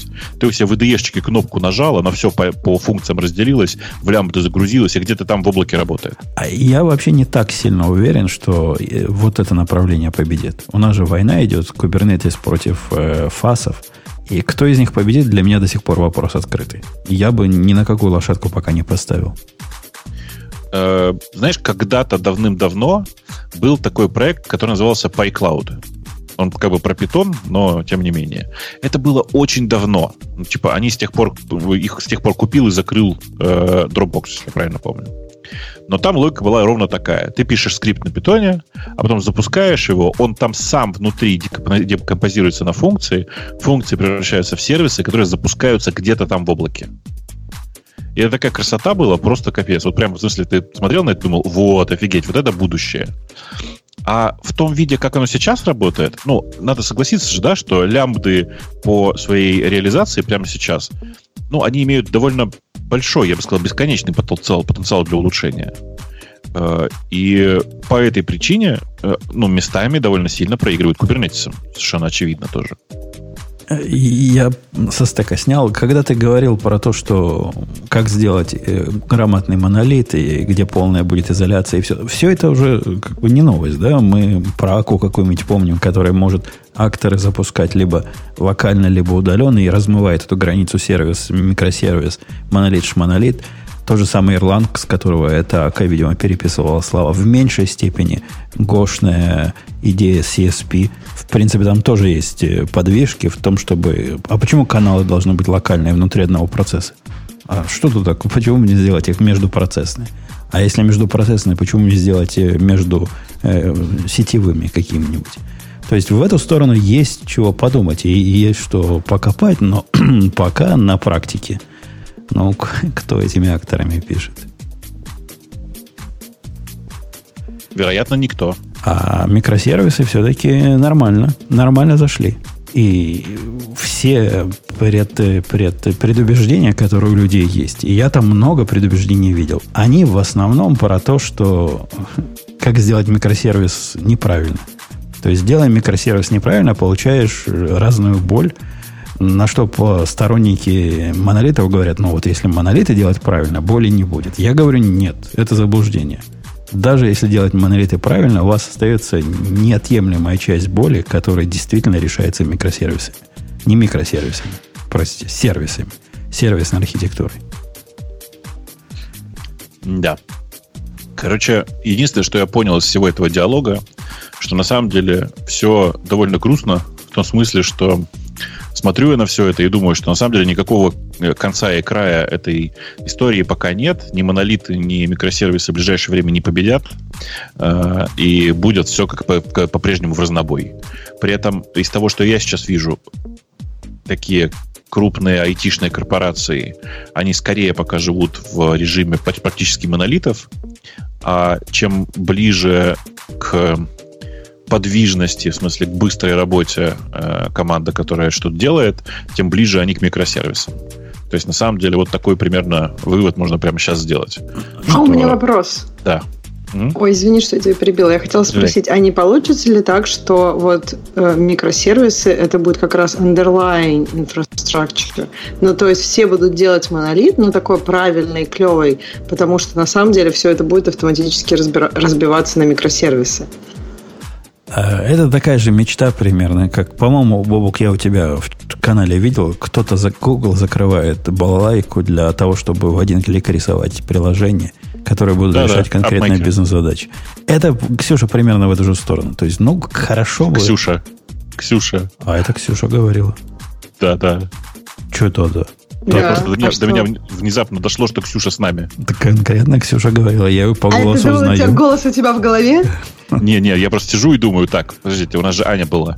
Откуда Ксюша-то? А, а потом, вот, о, Ксюша снова, снова с нами. Они, они самовозрождаются, эти девчонки, раз, и появилась вдруг внезапно. А у них есть такое свойство, вот мужики так не могут, а женщины самовозрождаются. Да-да-да, удивительная какая-то фича у них. Я, я согласен с тобой. А, мне, Ксюша, кажется, что это мечта. То есть такая же далекая мечта, как, например, все индийские программисты будут наши идеи реализовывать, а мы будем только указания давать. Ну, слушай, а, а, а вот лямды, разве это не, ну, как бы это тоже довольно-таки конь в вакууме, особенно в начале казалось, но сейчас вроде ок. А почему нельзя... Ну, то есть, если монолит по правилам и никто ни от кого не зависит, то есть, по сути, публичные API делаются там, ну, так подожди, выводятся подожди. как... Лямбда это какой-то плохой пример. Лямбда это крайний случай микросервис, это наносервис. И, и ты говоришь, что они сами как-то делают из монолитов, да и близко к, в эту сторону ничего не двигается. Нет, ну подожди, лямбда, конечно, наносервис, но ты как раз не управляешь э, как бы микросервисом или чем-то там под этой лямбдой. Ты только просто говоришь, вот у меня есть лямбда. Так и тут ты будешь говорить, например, там, я не знаю, вот у меня есть вот этот модуль. Сделай из этого модуля, за микросервисе его. Ну, какой-нибудь Kubernetes – это среда выполнения если лямбда э, это среда выполнения наносервисов, то Kubernetes это среда выполнения микросервисов. Ничего концептуально нового в этом нет, кроме ну, определенной унификации, которую тебе лямбда навязывает. Так вот, я и говорю, смотри, у тебя есть монолит. Ну, например, представь самый простой монолит. Вот ты возьми свои два микросервиса, которые у тебя сейчас существуют отдельно, и как бы, ну, не знаю, сделай их вот в одно приложение. И потом, ну, такой же, такой же монолит можно будет разбить, правильно? Нет, нельзя. Ксюш, нельзя. Ты имеешь в виду, мне кажется, Ксюша имеет в виду, что, допустим, у вас есть веб-сайт, и, ну, в итоге все должно собраться, я не знаю, на, на один веб-сервер, э, который будет отвечать там пользователю HTML. Но внутри есть куча процессов, которые этот веб-сайт делает, и все эти процессы, что будет делать этот монолит, который он будет вызывать вот эти веб-сервисы, там, я не знаю, обнови картинку, картинку, обнови текст, там, я не знаю, отправь имейл и так далее. Ты это имеешь в виду, Ксюш? Ну, я имею в виду, что они могут сторону. бежать на разных сервисах, и то есть, да. как бы, вот, если вот монолит... Но в итоге все вызваны одним монолитом. Это ты имеешь в виду? Это называется API Gateway нет. Pattern, какой нет? Да, ты описываешь. Нет, я имею в виду, что вот у нас есть монолит, а, но мы его пишем вот в таком формате, как, как Леша сказал, где все там как модуль элит, или как ты сказал? Да, модулит. Модулит. Вот, то есть там действительно все честно и хорошо. То есть, по сути, если бы был такой, я не знаю, какой-то data transformation, то вот все публичные API мы можем сделать колами. И по сути, вот мы этот монолит, как бы мы можем не знать, как он там внутри, на одном сервере или на разных, и как бы вот, ну, трансформация монолита в микросервисы на самом деле блокируется только тем, что монолиты пишутся как просто кусок, эм, кусок клубок ниток, а не как э, модуль элит. Да не пишутся, они, не пишутся они как кусок ниток. Э, не, не пишутся они как клубок. Они пишутся так, как пишутся монолиты. И, и даже если ты пишешь хороший монолит, ничего плохого в хорошем монолите в том, чтобы вынести какой-то общий технический э, функциональность в отдельный модуль, нет. Это нормально. С точки зрения микросервиса, это какой-то нонсенс. У тебя нет общего технического модуля. Если у тебя есть общий технический модуль, то, который никому не принадлежит, то что-то в твоей системе не так. Если у тебя есть общее место для доступа к тому же дата лейеру, то что-то с твоими микросервисами не так. А теперь попробуй вот этот общий дата лейер разнести автоматически какой-то магией на правильные микросервисы. Да никогда. Вот вот это вы, мне кажется, когда ты сказал, ты сказал, что даже если монолит писать правильно, то все равно ничего не получится. Так а ты имел в виду, что best practices для монолита и для микросервисов, они разные. И поэтому конечно, монолит конечно, best... конечно, они ну, разные. Так, это немножко другая тема. Да, прости, Ксюша, я тебя перебью. Ну, тут ты не представляешь, сколько раз я видел, когда микросервисы используют общую структуру данных, общую базу, и изменения на переполе ломают все остальное. Потому что написать микросервисы плохо можно. Так ну, обычно и бывает. Пишут Конечно, плохо. можно, но их сложнее написать плохо по умолчанию. Конечно, можно. Я думаю, что это, я думаю, что ты должен доказать это утверждение. Я не понимаю, почему. Я видел огромное количество сервисов, которые были неправильно декомпозированы на микросервисы. И в результате простейшая штука тормозила тупо из-за того, что все время ходила в очередной сервис, который по сети. Ну, Смотри, ком- композиция, тут, расходы тут, тут, тут даже спорить не с чем. Композиция в микросервисах, в сервисной архитектуре, это самое сложное место. Это то самое, чему, собственно, что делает тебя писателем сервисов против писателя монолита. Когда ты способен правильно разделить на вот эти области, за которые сервис отвечает, все, ты, ты познал Zen. Пока ты не познал, будут проблемы, несомненно. А, но мы не совсем про эту проблему ведь говорим. То есть, ну да, ты неправильно поделил, у тебя неправильно они ходят. Однако, с другой стороны, у тебя есть правильная архитектура. Правильная монолитная архитектура, которая потенциально, ну, с моей точки зрения, потенциально неразбиваемо. Вот представь, есть у тебя монолит. Леша, есть у тебя монолит. Красиво, правильно сделанный монолит. Из красиво, правильного сделанного монолита в общем случае, несмотря на то, что поборники монолитов говорят, сделать набор сервисов совсем-совсем непросто, а иногда невозможно. Из правильного монолита. Из неправильного вообще тут куру не балакают. Даже из правильного нельзя сделать. Он концептуально другой. У него совсем другие паттерны проектирования. Ну. Совсем другие Подожди, а паттерны разве это не тот же скилл, вот, который ты сказал? Так, а зачем? Скилл, нет, ну подожди, но если мы хотим, например, это сделать, то есть это разве вот не тот скилл? То есть ты говоришь, что вот сделать правильные микросервисы, это очень тяжело. Ну, как бы, в общем, это примерно похожий скилл. У тебя есть некий продукт, и тебе а, нужно его разбить на логические части. Я не говорю, что тяжело, я говорю, что проще сделать. Э, тот сервис, который будет правильным сервисом, проще сделать, чем такой монолит, который будет готов для разбиения на сервисы. И вообще, разбиение на сервисе, Леша прав, оно не надо. А Его не строят для этого. А что это, да, вот это странная цель. То есть, если цель стоит разбить, на сервис, то надо лучше сразу делать так сервис. Это, я не спорю. Это я, Ксюша, просто скорее... Ксюша отвечаю. Мой посыл в том, что такой цели нет. Я... Подожди, Ксю, у Ксюши был посыл Хай, в том, что okay. мы сможем из э, монолита какой-то магии сделать кучу лямбд. Я отвечаю, Ну, она имела в виду, если там уже все разбито на модули, которые как бы относительно да, друг но, друга независимые, ну да, в принципе. Тогда да. зачем с самого начала, если уж соглашусь, было писать монолит? А, ну, потому что начали писать 15 писать. лет назад. Нет, в чем-то... Если 15 лет назад начали, проще, то что... не смогут разбить, я думаю. Его проще деплоить, его можно собрать локально, его проще запустить, его проще... Да, куча вещей проще с монолитом. То есть э, так и есть. Это, да ну, нифига не проще. Ну, ценой. ну что, его, что народ, там... Подожди, что, подожди, потом, нельзя, нельзя. Почему проще? Как, каким проще? Ну, представляешь, китаец, мой китаец, которому для того, чтобы поднять, э, протестировать свою, свое приложение, вот этот свой орг-сервис, в котором 16 строк и readme файл, ему необходимо будет знать, как поднять все. Ты, э, ты считаешь это проще, да? Ему будет проще так оттестировать. А что, а что все? Если все, все одно монолит. Все, а сейчас, все монолит. А сейчас он микросервисы твой не должен поднять всю вот эту балалайку? Нет. Все микросервисы? Нет, нет, потому что один нет. тянет другой, другой нет. тянет третий, да третий тянет четвертый Леша, и так далее. Да, делай CloudFormation. Его микросервис, который он пишет, является конечным звеном. И микросервисы часто являются конечным звеном.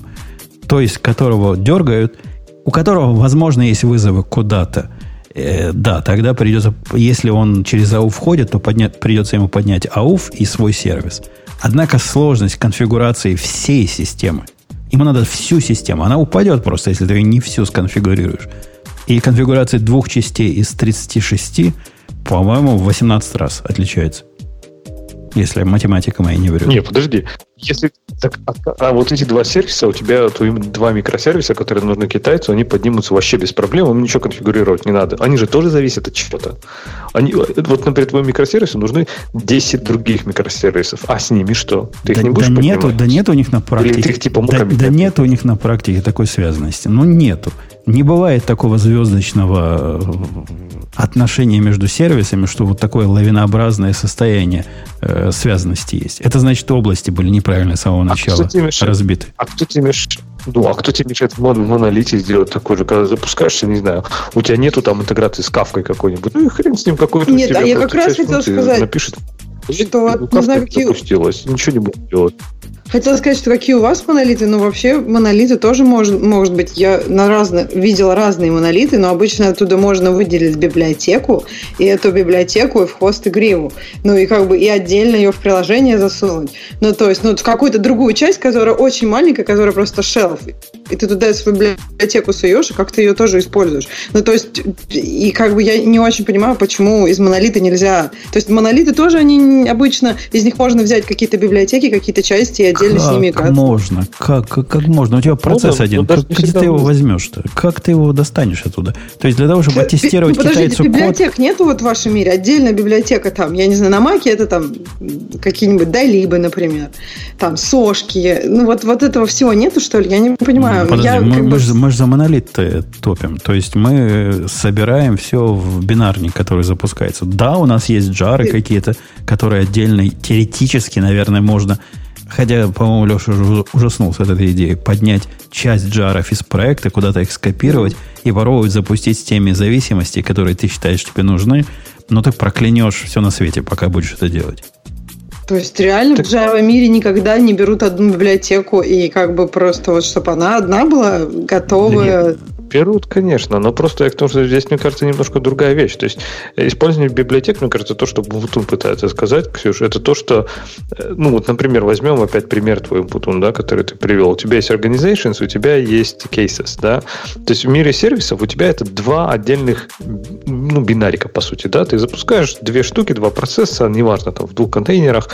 В, если мы говорим про монолит, да, это будет один бинарник. И у него будет два набора endpointов. Один будет slash case, cases, другой slash organizations. Вот. Они внутри могут использовать каждый свои библиотеки вообще без проблем. Все, все что угодно могут тащить.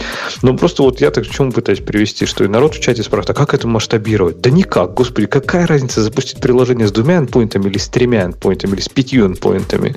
Да хоть сто их там будет. Он, что с ним будет от этого? Ну, конечно, ну, нужно сделать так, чтобы, например, если, не знаю, какая-то часть требует кавку, а кавка недоступна, чтобы она все нафиг не развалилась и просто сказал, кавка недоступна, я не буду там типа делать такую-то функцию. Ну и все, три endpoint у тебя будут давать, там, не знаю, 500 вместо там пада ложить все приложение. Ну и что? Ну, пусть ты их не будешь использовать, если у тебя кавка не сконфигурирована. А, а тут, надо будет сконфигурировать, они работают. Тут же даже не совсем про это, про масштабирование. А представляешь, когда у нас есть сервис, вот этот кейс-сервис, о котором мы говорим, который при поднятии создает кэш размером, не знаю, 6 гигабайт.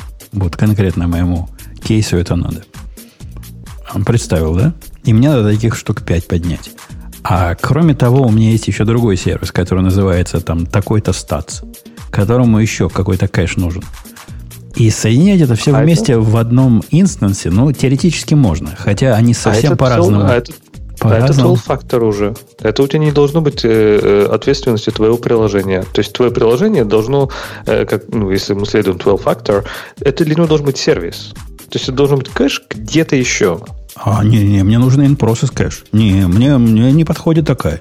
Мне не надо out process, мне надо in process конкретно. Вот такой кэш мне. Там и есть и out process, то есть и Redis, и Шмедис есть.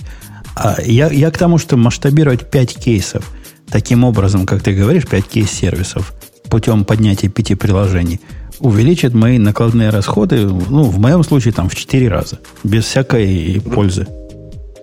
Ну, почему не обязательно? Ты можешь, то, что я говорю, там, про кавку приводил пример, сделай ему переменное окружение, disable cache, и все. И э, эти инстанции на эти endpoints не будут принимать запросы, например, и все. Ну, не тебе, пожалуйста, одно приложение, про... просто ты его, ну, типа, ну, в другом таким образом да, ты выделил это в отдельный, как бы, сервис.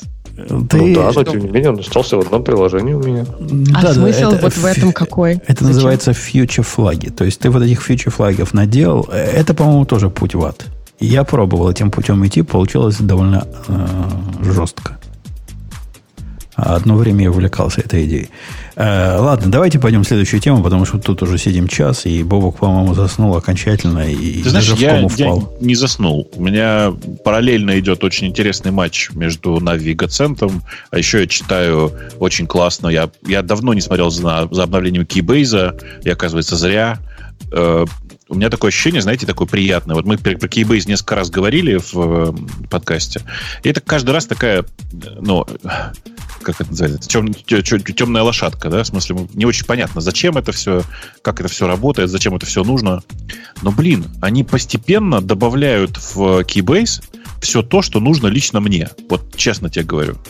Вот я не знаю сейчас, если я вдруг внезапно мне нужно не open source продукт сделать, да, а типа что-нибудь сделать аккуратненько в уголочке. По какой причине не использовать для этого Keybase? У него есть все. Там есть команды, там есть чат, там, э, вот, там трекера нет. Ну, ладно, хорошо. Есть команды, есть чат, есть гид-репозиторий, есть обмен файлами, даже кошелек есть, если надо. А, чего еще нет? А, ботов, ну, я думал, нет. Знаешь, типа для деплоймента. Изменил что-нибудь в гите, и задеплоить все это. Вот они запустили их недавно и запустили прям красиво. Они, при, прикиньте, они сделали, э, как это называется-то? Типа аутентификацию SSH через Keybase.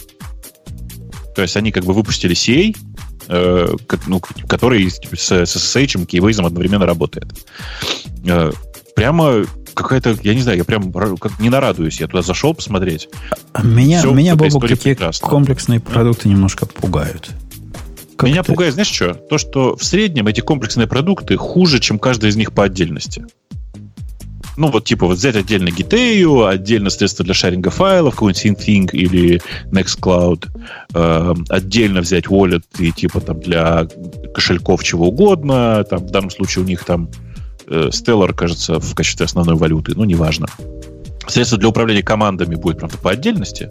Ну, типа отдельно в GT, отдельно в файл-шеринге, отдельно еще где-то. Но вообще в целом, конечно, Keybase как цельный продукт, э, он как кроссплатформенная программа. Я люблю говорить, что кроссплатформенная программа это одинаково э, плохо работающая программа на каждой платформе но зато одинаково плохо. И вот здесь такая же история. Чат в Keybase — это такой, ну, типа, пятилетней примерно давности продукт по качеству. Да-да, поэтому для себя я, я собрал из бульдогов и носорогов, но в одном компост-файле все, что поднимается, все, что мне надо, тоже гитею, тот же дрон, тот же э, балалайку для артефактов, там балалайку для registry, балалайку еще для чего-то. И все на разные сервисы. И, в принципе, меня это пока устраивает – Хотя я на нюх уже чувствую, что сопровождать это в длинной перспективе будет еще тот ад. Но посмотрим, как пойдет. Слушай, ну, э, я, видишь, смотрю на это как на удивительную историю, скорее не про то, что это прям продукт, которым ты срочно должен пользоваться, а про то, что ребята прямо прицельно каждый раз делают что-нибудь новенькое про то, что я бы хотел видеть в этом продукте. И вот то, что, как я сейчас наткнулся, мы перед э, эфиром тут обсудили, что внезапно оказалось, что у Keybase вообще-то есть публичный шаринг файлов. В смысле, ну, ты можешь пошарить не просто файлы, у тебя есть там папка внутри, внутри Keybase есть э, папка с э, файлами, которые синхронизируются между твоими устройствами, такая как в Dropbox, например. Внутри этой папки есть, э, ну, есть папка public, если ты все сделаешь э, ну, правильно, в смысле просто, то у тебя внезапно папка паблик будет доступна по прямой ссылке, можно зайти, может любой человек зайти и спокойно пользоваться твои, твоими файлами, в смысле читать их.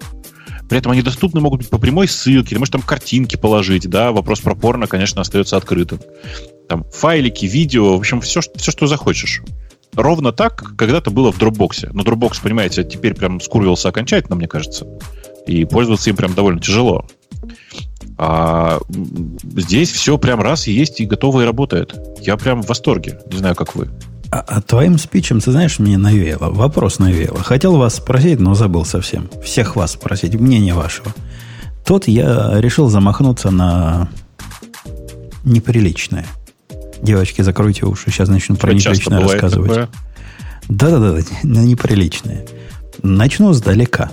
Не очень сдалека. Сблизи начну. А когда у нас на сайте за вопросы и предложения голосуют люди, э, каким образом мы понимаем, что человек это один и тот же человек, и не даем ему голосовать два раза? Ну, понятно, каким. Если залогинены, а они все залогинены, мы понимаем логин, ТРПР. Кроме того, для умников мы проверяем еще IP, что оно с одного и того же IP зашло. Все это, как мы понимаем, не панацея от жуликов. Согласны? Жулики ну, они найдут. Поэтому у меня возникла совершенно э, анти-privacy мысли, а давайте я буду с них собирать э, фингерпринты. То есть в тот момент, когда пользователь пытается голосовать, мне браузер э, пошлет от него ну, все вот это позорное, что может браузер собрать. Размер экрана, ну, знаете, да, как они снимаются. И с большой степенью вероятности тебя однозначно идентифицируют. Я буду это к себе принимать в виде какого-то хэша, и буду этот хэш хранить э, рядом с голосами. И таким образом добьюсь, ну, если сейчас у меня часть фингерпринта это как бы IP, теперь у меня будет такой фингерпринт про все, что JavaScript может про вас знать. Это отвратительная идея. Да нет. А почему отвратительная? Мне, мне кажется, я... Может, я параноик, но если бы мне ну, сказали, что я пользуюсь системой, которая вот это делает, даже для такой э, конкретной и ограниченной функции, я бы, наверное, сказал свое фе. Так и зачем? Вот просто а что проблема, если кто-то, например, заморочится и это сделать? Всегда можно с разных девайсов, например, это сделать. У нас у всех как минимум два. Так что, то есть то, что Но, ты на, этот например, Ксюша, у нас, уже... у нас был один умник, который э, написал обнаружил уязвимость, хотя это уязвимостью не назвать, нашей системе голосования, написал систему, которая делает логин разными email пользователями, то есть разные пользователи с разными имейлами, а потом голосует за одну и ту же тему автоматически, при этом ходя через прокси, меняя адреса. Если бы я его фингерпринтил, ну, ему бы это было делать сложнее. То есть по, по количеству, не знаю, виртуала, который бы он открыл. Но опять же, не обязательно у фингерпринтов это должен быть э, такой бинарный матч. Если достаточно близко, то, скорее всего, один и тот же. Можно что-то такое придумать, правильно?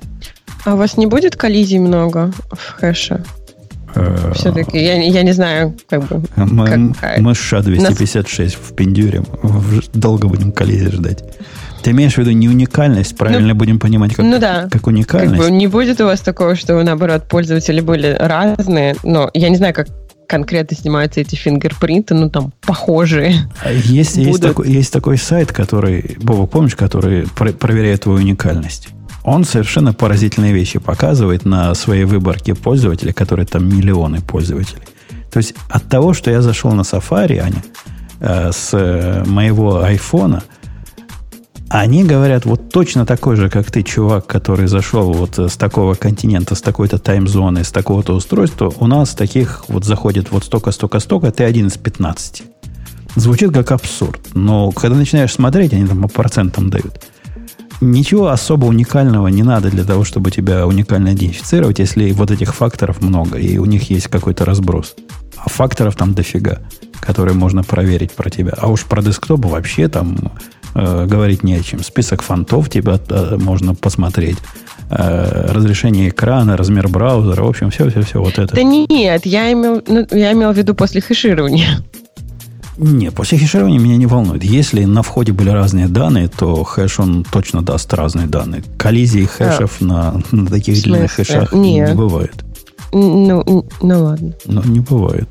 Ну, но, в смысле не бывает? Ну, ну, ну, в физическом мире, в нашей вселенной не бывает. Ну, Путин, мы все равно тебе говорим свои фи. Все равно. Я... Жень, Жень, подожди, стой. А как ты будешь ну, в смысле, а как ты будешь со всем этим работать с, при включенной защите от фингерпринтинга у Firefox? А, ну, как-то она не будет проходить. Это надо будет понимать, и, как, и надо будет это отменять. То есть тут не так все прямо и просто. Я, я ведь согласен, да, я понимаю. Ну, что-то можно накрутить.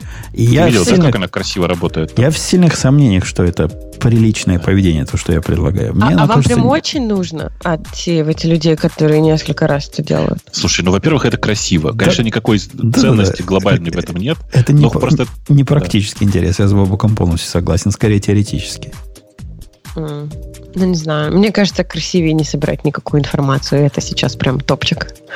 Да, но я, я ее, по Сказал сути, человек из Амазона. Не собираю, а передаю в виде анонимного хэша, который все, что может сделать, понять, что ты это ты. Хотя, да, ну, пахнет, так пахнет, все так пахнет говорят, что пахнет. мы храним там какую-то, да, обпуски эту фигню о вас. А на самом деле... Я с тобой... И, кстати, наверняка он путнут же в всяких коммунистических странах, тебе придется после этого запрашивать отдельный какой-то там консент.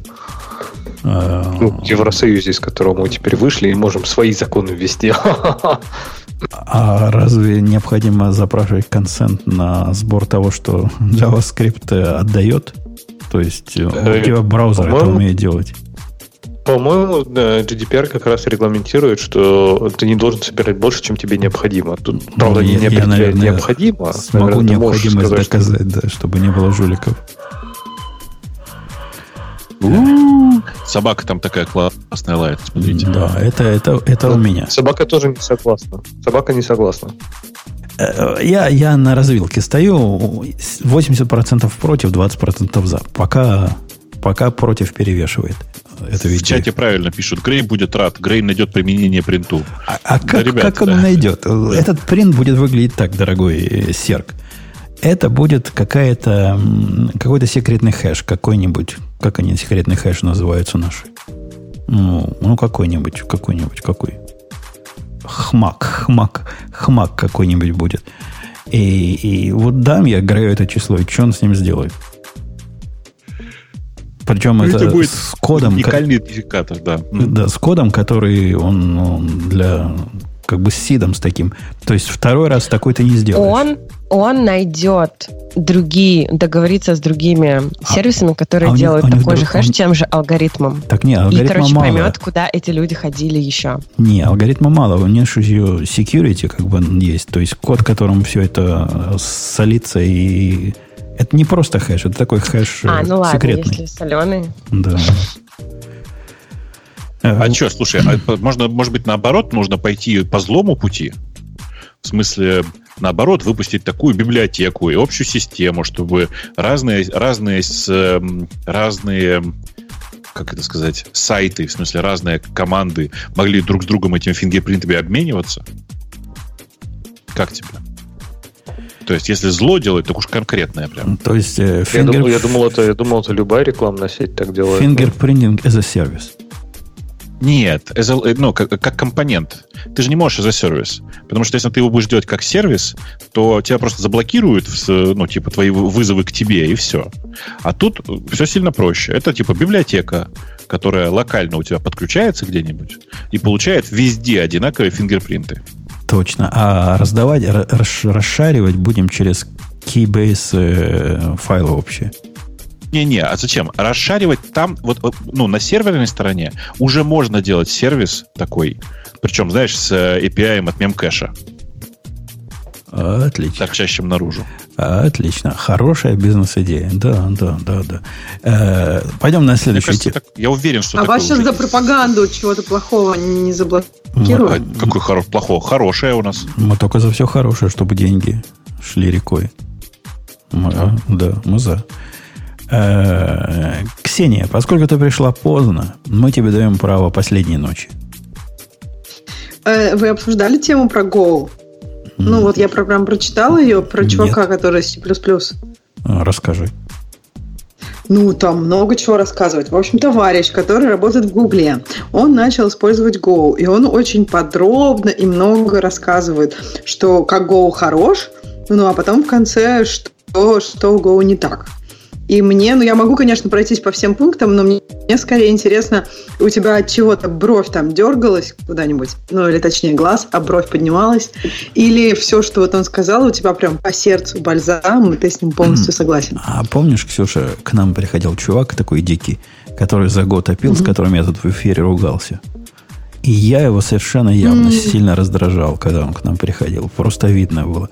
Так вот, теперь я понимаю, почему я его сильно раздражал. Примерно вот так же вот этот чувак и меня раздражает. Почему? Он пишет тут абсолютно поверхностное. Да, за, удивительно, что инженер Гугла за три недели так мало понял во всем вот в этом, потому что почти все, что он пишет, это нонсенс. Я даже не знаю, про какой пункт пальцем показать. Ну, подожди, ну первое, уж явно ты не можешь не согласиться. Эм, Go легко изучать. Легко, он как бы такой почти. И, по-моему, это как раз идеально для любого языка, когда чувствуется, что легко, когда все, что ты вначале делаешь, вроде норм, ну а глубоко, конечно, сложно любой он язык на, изучать. на поверхности кажется легко изучаемый. И следующий пункт, что пишет Горутин и каналы, это наше все. Я так рад, что так все просто и так cool. Да нифига это не просто, нифига это не так cool. Это реально сложная тема, и совсем-совсем это не просто. А то, что ему кажется просто, у меня было точно такое же ощущение через два дня изучения как это все просто. Ну, а на третий день все, ты сразу понял, что сложно? На четвертый. Может быть, он три да. недели неактивного изучения, а так, через по полчаса. Знаешь, там в Гугле, наверное, полдня митинги. Да нет, это нормально. То, что у меня три дня занимает Google три недели, это нормальная пропорция. Я, это совпадает с моей самооценкой. Все в порядке. По поводу того, что Go Performant, ну, опять же, зависит от того, с чем сравнивать. Ну, C++ сравнивает. Ну, ладно, нормальная. Нормальная скорость. Я после перехода с Java не почувствовал тормозов. Э, он defer как-то особо любит, на мой взгляд, тоже. Он не очень понимает, какие там подводные камни и почему это довольно убогая конструкция э, во многих случаях. Подожди, но он же ты же понимаешь, почему он говорит. То есть он C, C++ знает. И как бы ему вот в C как раз не хватает чего-то такого, чтобы как почему? бы... Вы... У него C++ ну... есть, деструктор есть. Это типа Нет, с его ну, точки зрения деструктор. он сказал, да. А в C ему не хватает. Go-to ему не нравится, потому что Go-to это не совсем то, что ты хочешь здесь. Правильно? Это можно с помощью Go-to сделать. Вот, но только что, что тебе не нравится? Понятно, что там есть, везде есть H-кейсы, но в среднем Defer же позволит тебе сделать что-то такое после после всего? Э, в Дефере, Ксюша, на практике масса проблем. Вот смотри, я недавно ревьюил код, э, по-моему, одного из наших проектов, по-моему, нашего супербота. И в этом коде есть функция, которая возвращает код ошибки в конце. Ну, представил, да? что-то делает, возвращает да, значение да, и, okay. и, и, и error. Внутри угу. этой функции есть масса всяких прямых проверок. Там, если то-то там не открылось, ошибка. Если то-то не, не сделалась ошибка. Но есть особый случай. Этот самый defer, в котором он закрывает файл. Или она. В общем, человек, который это пишет. И внутри этого defer происходит операция, которая тоже может вернуть ошибку. Теперь, внимание, вопрос в студию. А что ты будешь с этой ошибкой делать, которая внутри него вернулась? Интересно, ну еще раз дефер не вызовется, да? Или вызовется? Не, Я не, знаю, зависит от имплементации. То есть концептуально мне тут, не, тут не проблема, тут проблема даже не в этом. Проблема в том, что теоре, не теоретически, практически с дефера можно вернуть э, ошибочное значение. Можно сделать так, что функция вернет ту ошибку, которая, которую дефер э, присвоит, если ты а. используешь а. именованные э, переменные возвраты. Выглядит это абсолютно чудовищно ужасно, и на практике – и вот этот пиар так сделал, поэтому я это запомнил. Вместо того, чтобы возвращать ошибку, он просто печатает warning какой-то, говорит, ой, не смогла тут файл закрыть или там стрим закрыть. И это, это, это часто происходит в жизни, потому что а, альтернативное решение, оно тоже кривое. Да слушай, но это на самом деле еще не все. Ну, вот, допустим, у тебя функция какая-то. И если у нее не главная функция именно вот э, как бы работа с этим файлом, то может быть не закрытый файл. Это и не должна быть, быть главная ошибка, вер, э, вернувшаяся из этой функции, правильно? Не факт, Тут не факт. Если, если, такое. если ты хочешь... Нет, это зависит от твоей функции. Если твоя функция, я не знаю, там делает что-то совсем другое, и ей не важно, закрыла ли она файл, а может быть важно. То есть вот когда важно, наверное, тогда ты должен протаскивать эти именованные переменные в дефере закрывать как... Э, было бы, если бы я мог вернуть разные ошибки, а уж тот, кто вызывает, решал бы, важно это или не важно, закрылся файл или не закрылся файл, я бы предпочел такое решение. То есть, если ты следуешь одной стратегии обработки ошибок, то есть э, посмотреть на месте на ошибку и понять, э, фигня это полная или, возможно, не фигня, то не закрытие файла трудно сказать, фигня это полная или, возможно, не фигня. От контекста зависит вызова, правильно? Ну, это, мне кажется, знает тот, кто свою функцию пишет. Или ты имеешь в виду, это насколько это важно для вызывающего эту функцию, тоже зависит от его контекста? Ну, например, если это функция, которая теоретически не закрывает файл, вызывается один раз в процессе, то, скорее всего, это фигня. А если она вызывается в каком-то обходчике дерева, то это уже, скорее всего, не фигня, хотя та же самая функция. Потому что ты open хендлерами э, засоришь ну, все да, на свете, и дальше не пойдешь. Все. Э, тут, тут, тут сложно. Про форматирование кода я с ним согласен. Почему он йотой так возмущ... восхищается, я не очень понимаю. Выглядит, э, ну, как йота. Э, то, что паттерн, ТРП. В общем, ерунду всякую говорит в положительном он в основном. Вот, ну, то, что он говорит в так отрицательном. ты согласился с половиной, то есть ты бы не написал, ну, то есть часть из этого ты бы сказал, нет, ты не согласен? Я бы не стал, например, йоту приносить в виде ну, ее туда, кажется, мелочь какой-то. Какой-то крутой замены инамов. Она плохая замена инамов, она совсем никакая замена инамов, это не нам ни разу. По поводу паттернов, которые он пытается найти в Go, черт его знает, что он имеет в виду. Он в виде паттерна приводит, как обрабатываются ошибки. Это паттерн. Ну, разве это, ну, как не паттерн обработки ошибок? Ну, то есть в других языках нет какой-то устойчивой нотации обработки ошибок такой. Почему? В любом языке есть какая-то нотация обработки ошибок. То ли это обработка исключений, то ли это еще нет. чего-то. Какая-то Даже... она неустойчивая. Все спорят они, а тут вроде как все согласны. Ну, и вот выбора у тебя нет. Леша с тобой поспорит, он скажет, у нас в Java все понятно. Есть два вида эксепшенов, так обрабатывай или никак не обрабатывай. В общем, паттерн паттерном. Еще более паттерн, чем вот эти if year не равняется nil. Разве в Java до сих пор не спорят? Check exceptions и все такое. Ну, а это не, не отменяет того, что они паттерны каждый день. Но вообще странно, это такой паттерн, я не знаю, если error не равен nil, то вернуть nil error, ну, ну окей, если это называют он паттерном. Это называется паттерн, он прав. Только проблема здесь в том, что эта операция может встречаться в коде 500 тысяч раз в одном и том же виде. И сказать, что это прям хорошо и красиво, я бы не стал, не знаю, как вы. А я, я не отношусь к этому как хорошо или, или красиво. Меня, меня это не парит, то, что он встречается столько раз, сколько надо. Потому что ошибки надо проверять сколько раз, сколько надо. У него там ниже проблема с этим будет, более серьезная. Но назвать это паттерном, который глаз у тебя вырывает и сразу понимает, о чем речь, ну, черт его знает. Так на любую строку кода можно сказать. Ну да, я вижу, это написано int a, о, это паттерн. Описание a как int. Круто. У нас в языке есть такой паттерн написания инта. А, Не-не, смотри, тут, видишь, он же как бы... Тут проблема здесь в другом, что типа он говорит, что оно всегда пишется ровно так, всегда одинаково, и глаза к этому привыкают. Ну, на самом а... деле, это, это фигня. Это просто один из каких-то случаев обработки ошибок. Есть 33 других случая, когда по-другому обрабатывают ошибки.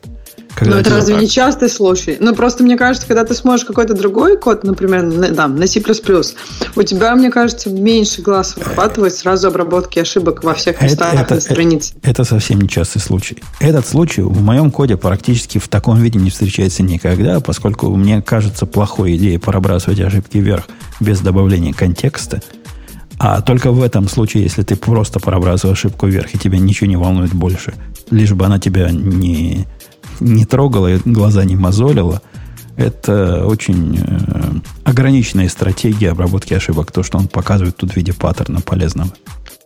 Меня, меня в этом смысле, конечно, ну, во-первых, оно всегда пишется так, и меня это раздражает. А во-вторых, э, я всегда раздражался. Ну, почему нельзя просто year написать? Ну, настолько бы чище синтаксис был. Вот в смысле, если честно. Посмотрите на то, то как это написано. Подожди, Но подожди. Так, а ER, да. ER же это типа интерфейс. Там же, ну, там же можно много чего с ним сделать. И, я поним, я понимаю, я не... про синтаксис сейчас. Просто про, про даже не про синтаксис, про сахар вокруг него. А ну, это не, не тот язык. За сахаром это не, не к нам. Да, да, да, да. Я понимаю, да. Это диетический язык, да. Конечно. Время компиляции он пишет крутое. Ну, ну да, время компиляции крутое по сравнению с C++ и, и с чем Не, не, подождите. По сравнению, по сравнению с C++ везде время компиляции крутое. Да ладно, ты, ты скала давно не компилировал. Э, Ой, ну ладно, давай. Э, спорим, я на плюсах, на шаблонах напишу так, что никакой скала с дженериками рядом не лежала ну, во времени компиляции. Да, сделал, сделал. Я, и я напишу так на C++, на C++, что сделает скалу как стоячего. Однако скала это хороший кандидат на, на посоревноваться. Э, по поводу плохого. Ну, смотри, вот начи- начинается с банальщины. С банальщины и не непонимание того, как тут все устроено. Э, во-первых, ему надо хакать, чтобы были generic тайпы. Человека, который писал на C++, где дженерики это compile time template, таким мышам лучше помолчать, когда на город нападают крысы. Разве вы Почему? не согласны? Нет, как раз Нет. в плюсах это все сделано очень логично. Ну, Оно действительно compile time, это действительно просто шаблоны. Ну, что, хорошо же сделано? Что тебя смущает?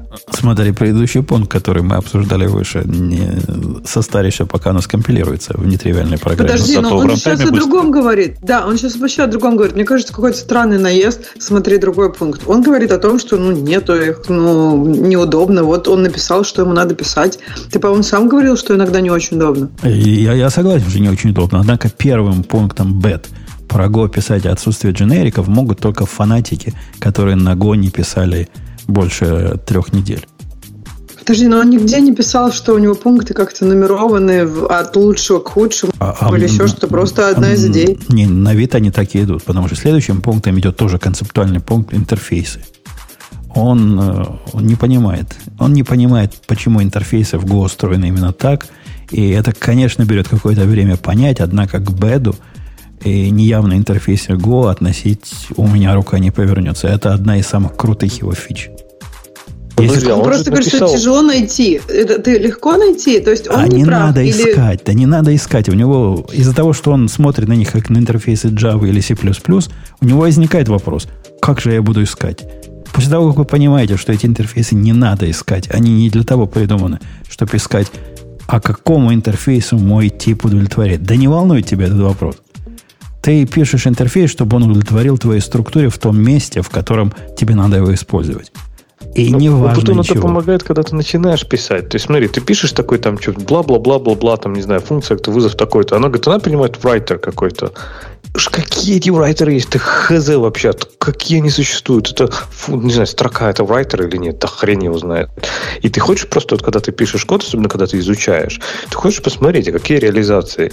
А вот не посмотришь, потому что любые, как ты говоришь, тебе не надо об этом а, знать. Как, погоди, тебе как погоди, погоди. библиотеки не надо, а как человеку, который пишет код, интересно. Погоди, погоди. Смотришь ты на функцию, которую принимает райтер, да?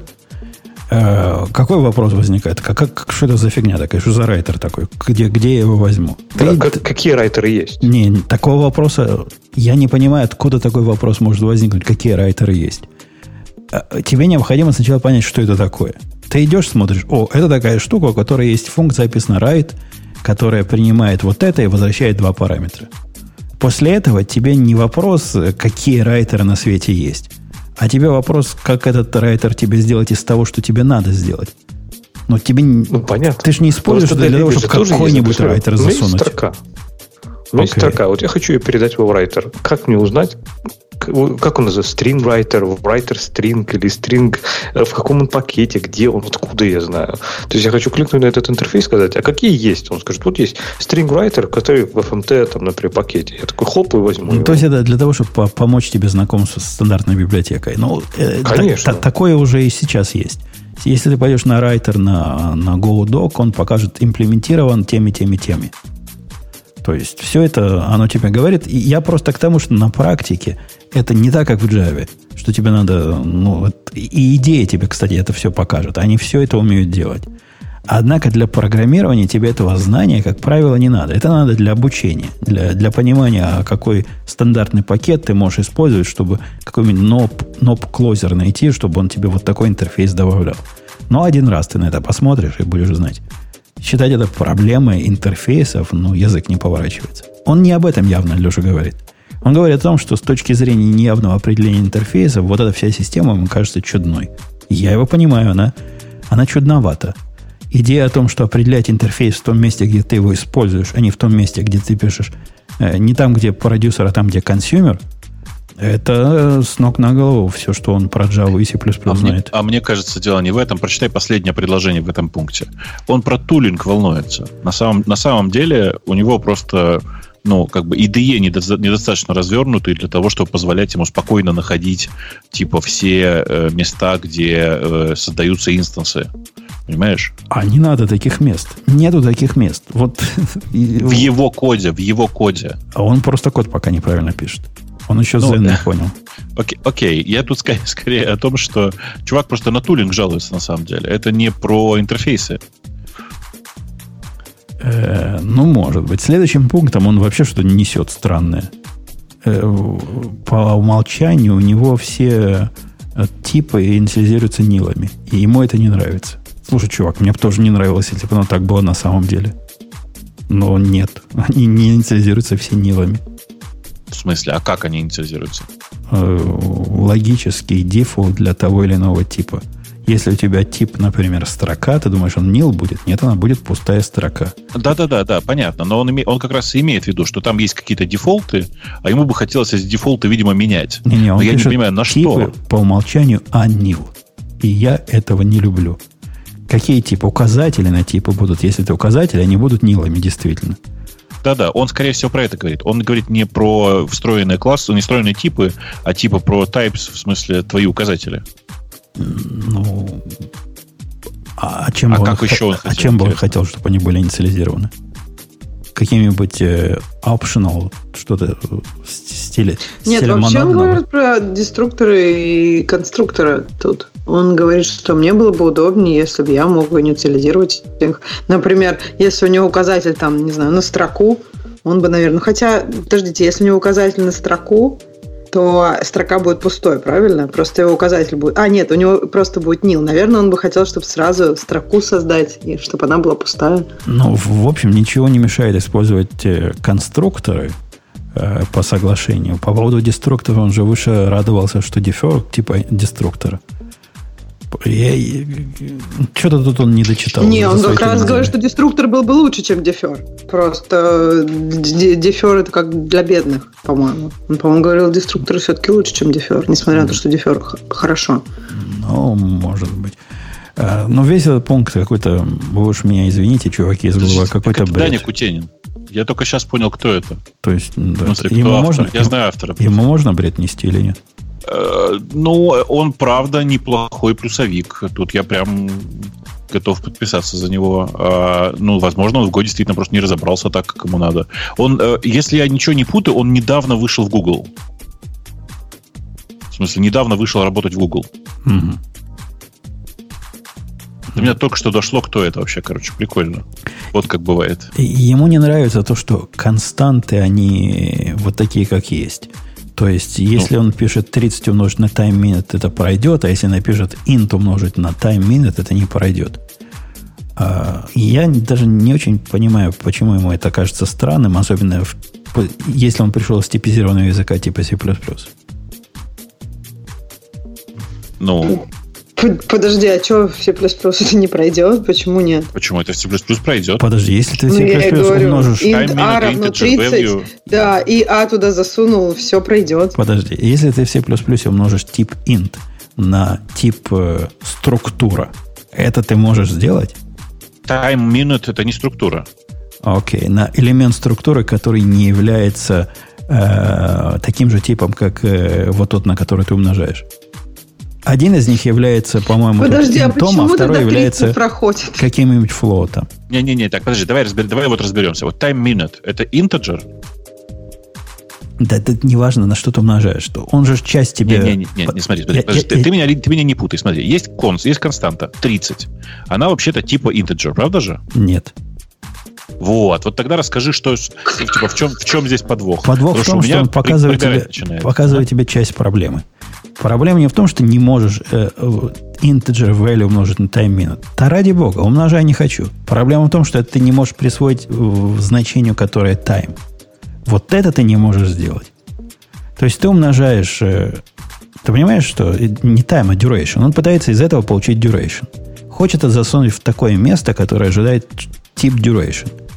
В результате этого умножения ты получишь тип int – который, ну да, в duration, там где-то int внутри сидит, но, но это же разные типы.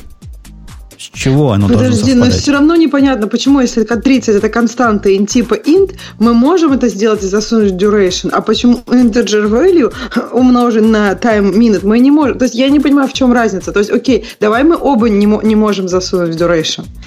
Э, насколько я помню, э, почему можно 30 умножить? Потому что э, у констант, константы, они какие-то не, не, не типовые в Go. Я, я тут плаваю, я, я тут не очень помню. Я помню, читал объяснение всего этого дела, однако поведение, когда умножение одного инта на другой инт нельзя засунуть типу, который под ним int, мне кажется, вполне логично, поскольку типы это разные. Несмотря на то, что он вокруг На самом деле, это чистый синтаксический сахар вокруг констант. Как бы ты это ни повернул. И как бы, ну, окей, ну, когда он синтаксический сахар вокруг констант, это немножко неконсистентно. Все. Просто, как бы вопросов больше нет. Так согласен, что это чуть-чуть неконсистентно? Э, не, не, не согласен. Я, я не согласен. Даже чуть-чуть? Ну, ладно, чуть-чуть. Против двоих девчонок я не могу устоять. Ладно, чуть-чуть. Согласились. Э, комп... Инфраструктура компайлера. У него конкретно плохой компайлер, говорит. По ошибке, говорит, плохие. В виде плохой ошибки приводит простой способ, простой случай, когда э, тайпос не находит. А он вообще что говорит, Бабук? Я, я понимаю, ты его знаешь. О чем вот этот чувак сейчас э, бубнит? Что это такое? Я пошел, пошел смотреть и пытаюсь... Компьютер... А, ты, у тебя type э, в чем? Ну, в том, что ты неправильно, то есть вызвал неправильную структуру, и, и чего тебе компайлер не скажет об Может, этом? переменную не так написал. Знаешь, иногда бывает, напишешь переменную, ну, не типа, там, на сам, на самом пропустишь деле... букву, а он тебе говорит, может, вот вы это имел в виду, и прям мою переменную. То, то, подожди, то есть C++ компайлер вот такой, вот такой линтер тебе запустит? Ну, LLDB вообще клевый уже. Ну, я не знаю, там сейчас же они прям вот на C++ же тоже, они прям LLVM офигенные. В этом плане он, по-моему, все это умеет. А, на мой взгляд, этот компайлеру не относится вообще никак, относится к линтеру. И в Go есть линтер, который умеет делать мистайп и все вот эти штуки, если про этот мы тайп, тайп поговорим. На самом ну, деле, если честно, как я понял... часть компайлера, ворнинги да, да. это просто... Как я сейчас понял, смотрите, вот в чем проблема. Когда Go запускался как проект, там, конечно, был совершенно next level error messaging для компилятора. В смысле, мы все, помню, восхищались тем, насколько аккуратно и понятно э, компилятор сообщает о проблемах. Вообще за это время все остальные компиляторы выросли, а Go нет. И то, как сейчас LLVM, LLVM говорю, как, как сейчас компиляторы э, действительно с LDB и, и вообще в рамках LLVM сообщают о своих ошибках, э, уже как бы далеко ушло от того, как это сейчас сделано в Go. Да, ты прав, в Go можно отдельно линтером пройтись и посмотреть. Но в большинстве случаев сейчас тулинг устроен так, что ты видишь сообщение об ошибке от компилятора. Мне ну, это видится читаемое. смешиванием совсем разных вещей. Дело компилятора Но... проверять, насколько код э, корректен с точки зрения компилятора, а не, не, вот, это, не вот эти все Жень, додумки Жень, додумывать. Это очень тонкая история. Вот смотри, ты как бы с одной стороны прав, но есть ведь ворнинги, понимаешь? Нет. В Go нет ну, никаких ворнингов. В Go нет, не должно. а в, в других языках есть. И вот типа э, говорить о том, что давайте все ворнинги унесем в линтер, ну, э, понятный подход. Но просто он, мягко говоря, очень непривычный, потому что в других, во всех системах не так. Ворнинги есть везде. И в Java есть, и в плюсах есть везде. Э, и в, в большинстве языков, поддерживаемых там, типа LVM или C Collection. Какие у нас ворнинги в Java? Это что за новости? В смысле, ты никогда не видел compile time э, сообщение о том, что, чувак, у тебя здесь вот только вот тут вот кажется все не так? Я э, видел. Леша, есть у нас ворнинги в Java? Я забыл? Ну, как бы слово warning в данном случае неприменимо. Но оно не называется warning, наверное, да? Не, оно, называется, оно, оно раскручивает на, на, на, ну, в стек трейсе ты можешь получить, когда у тебя там что-то не скомпилировалось. Вот так в warning оно пошло. А, ты имеешь в виду разные спринговские глупости, которые он может показать. Но ну, это же не про да. компайлер вовсе. Сейчас, а то, что, допустим, у вас тут переменная, которая нигде не используется, это чей ворнинг? Компилятора. А как ну вот. Java такое умеет Разве сказать? Разве нет? Ну, попробуйте напишите. По-моему, есть Java, такое. Java так не умеет. Но, нет. А какие? Я тогда что-то Господи, что у нас в Java? Вообще ничего нет. Да, умеет. Про неиспользованные переменные? Да, конечно, ну вот ты пишешь int а, и нигде потом а не завязал, он тебе говорит, а у тебя не используется. Или просто статические функции неиспользуемые. Ну, я не знаю, у вас в Java такого нет. Ну, вот функция нигде нет. не используется, статическая. Это, я не знаю. Я... Да нету такого. Есть? Да нету нет, такого. Компили... Компилятор этого не делает. Он... нет. Да ну, есть линтеры, конечно. Нормальные компиляторы это делают. Deprecated действительно правильно нам Виктор подсказывает. Да, есть пример ворнинга, который... Вот это единственное, что я могу вспомнить, которое оно делает. А так, по-моему, в Go можно на deprecated оно будет Короче, ругаться. вы меня обманываете. Для того, чтобы э, неиспользуемые переменные вообще не показывались в качестве ворнинга, их нужно отдельно сопрессить. То есть вы отключаете Слушайте, у себя ворнинги компайлера, а потом говорите, что их нет. На да, Java, на по крайней мере, да, я вижу, как вы идея это отключить, написано, так идите какая в Java, разница? компайлер, warning. Так какая разница? Это, ну, ты про идею говоришь, это ты warning, про тулинг Женя, говоришь. Это ворнинг. Вот, это, вот про это да. я тебе говорю. Ты, у меня что, точно так же... уже, наверное, просто все ворнинги отключены. Нафиг эти ворнинги? Он Пишите, хочу. Подожди, у вас, у вас, у вас мальчики и девочки, у вас мальчики и девочки каша в голове, начиная с Ани. Аня, то, что ты говоришь, называется inspections. Это штука, которая умеет делать IDEA не потому, что Java компайлер такой умный, а потому что IDEA такая умная, она умеет понимать. Нет, это, нет, да, а, а почему да. trace э, как бы Java компайлер error warnings? Это IDEA поприкалывал, что ли? Компилятор Java умеет показывать, они use it Да не умеет он по умолчанию показывать. Если так, сделать, вы сделать меня я заколебали. Я, я вот сейчас только что набрал в командной строке Java C, hello, Java, hello.java, в котором есть неиспользованная переменная. По умолчанию ну, так пойди теперь у себя в меню Java Compiler Error Warnings да, и в меню, включи. В меню чего? А я вот запустил пишешь? команды строки Java C набрал. Java C имя класса. Он Java компилирует. Куда уж, куда уж, да. Ну, там, наверное, какой-нибудь минус W можно передать ему. Может, он что-то начнет такое говорить. Хотя я сомневаюсь. Короче, на самом деле, мне, мне как бы не принципиально, умеет так э, в компилятор или нет, все равно вы все без IDE им не пользуетесь. Э, и у людей в головах есть понятная, ну, как понятный способ работы. Они говорят, что типа вот есть э, ворнинги, которые так или иначе получаются либо от, от Auditing Tools, либо от Java Compiler, что мне без разницы сейчас, как, как-то они получаются. Э, и вот они есть. А типа в Go нужен отдельный дополнительный шаг. Да ничего не надо. Те а... же самые 70 intentions и этих inspections, которые есть для Java, есть и для Go. И они точно так же тебя желтеньким подкрасят. Не-не-не, ты сейчас говоришь про что-то странное. Про ты же понимаешь, что судя по тому, что чувак жалуется тебе на тулинг, на то, что он не может найти все, э, как это сказать, э, э, инст, как, блин, все реализации конкретных э, интерфейсов, он, скорее всего, не пользуется... Э, скорее всего, нот, нотпадом да. пользуется. Я тут про Java, тут написано, что есть какой-то incremental Java компайлер, и вот в Sun Oracle Java, Java, я не знаю, этого нельзя включить. То есть это как бы технически есть Java, но нет дефолтным. То есть просто нет. можно юзать другую штуку, которая, ну вот, но это тоже Java, понимаешь? Ну можно, но вот даже говоря про линтер, конечно, в компиляторе есть там, да, линтер, но, например, вот неиспользованные переменные он не проверяет, да, у него есть там свои какие-то проверки, ну, которые ну, подожди, это вот Sun Oracle Java компайлер, а вот есть другие Java компайлеры, я так понимаю, что его можно в параллель, и он это Слушайте, покажет. И Eclipse, а... и ID это делают. О чем мы переживаем по этому поводу? Тут же разница в том, что э, в Java компайлер, когда есть неиспользуемые переменные, он просто не занимает места. В смысле, неиспользуемые переменные в Java, э, скомпилированные в Java, не занимают места. А оно в Go, например, не разрешает тебе неиспользованные переменные вовсе не за место. А из-за того, что неиспользованные переменные, это с их точки зрения признак ошибки. И я, в общем, с ними согласен. Да, да, да. И в этом, по-моему, это тоже, Бобок, это про то, что ты вот переменную написал, ты хотел ее использовать, но, видимо, завязал какую-то другую.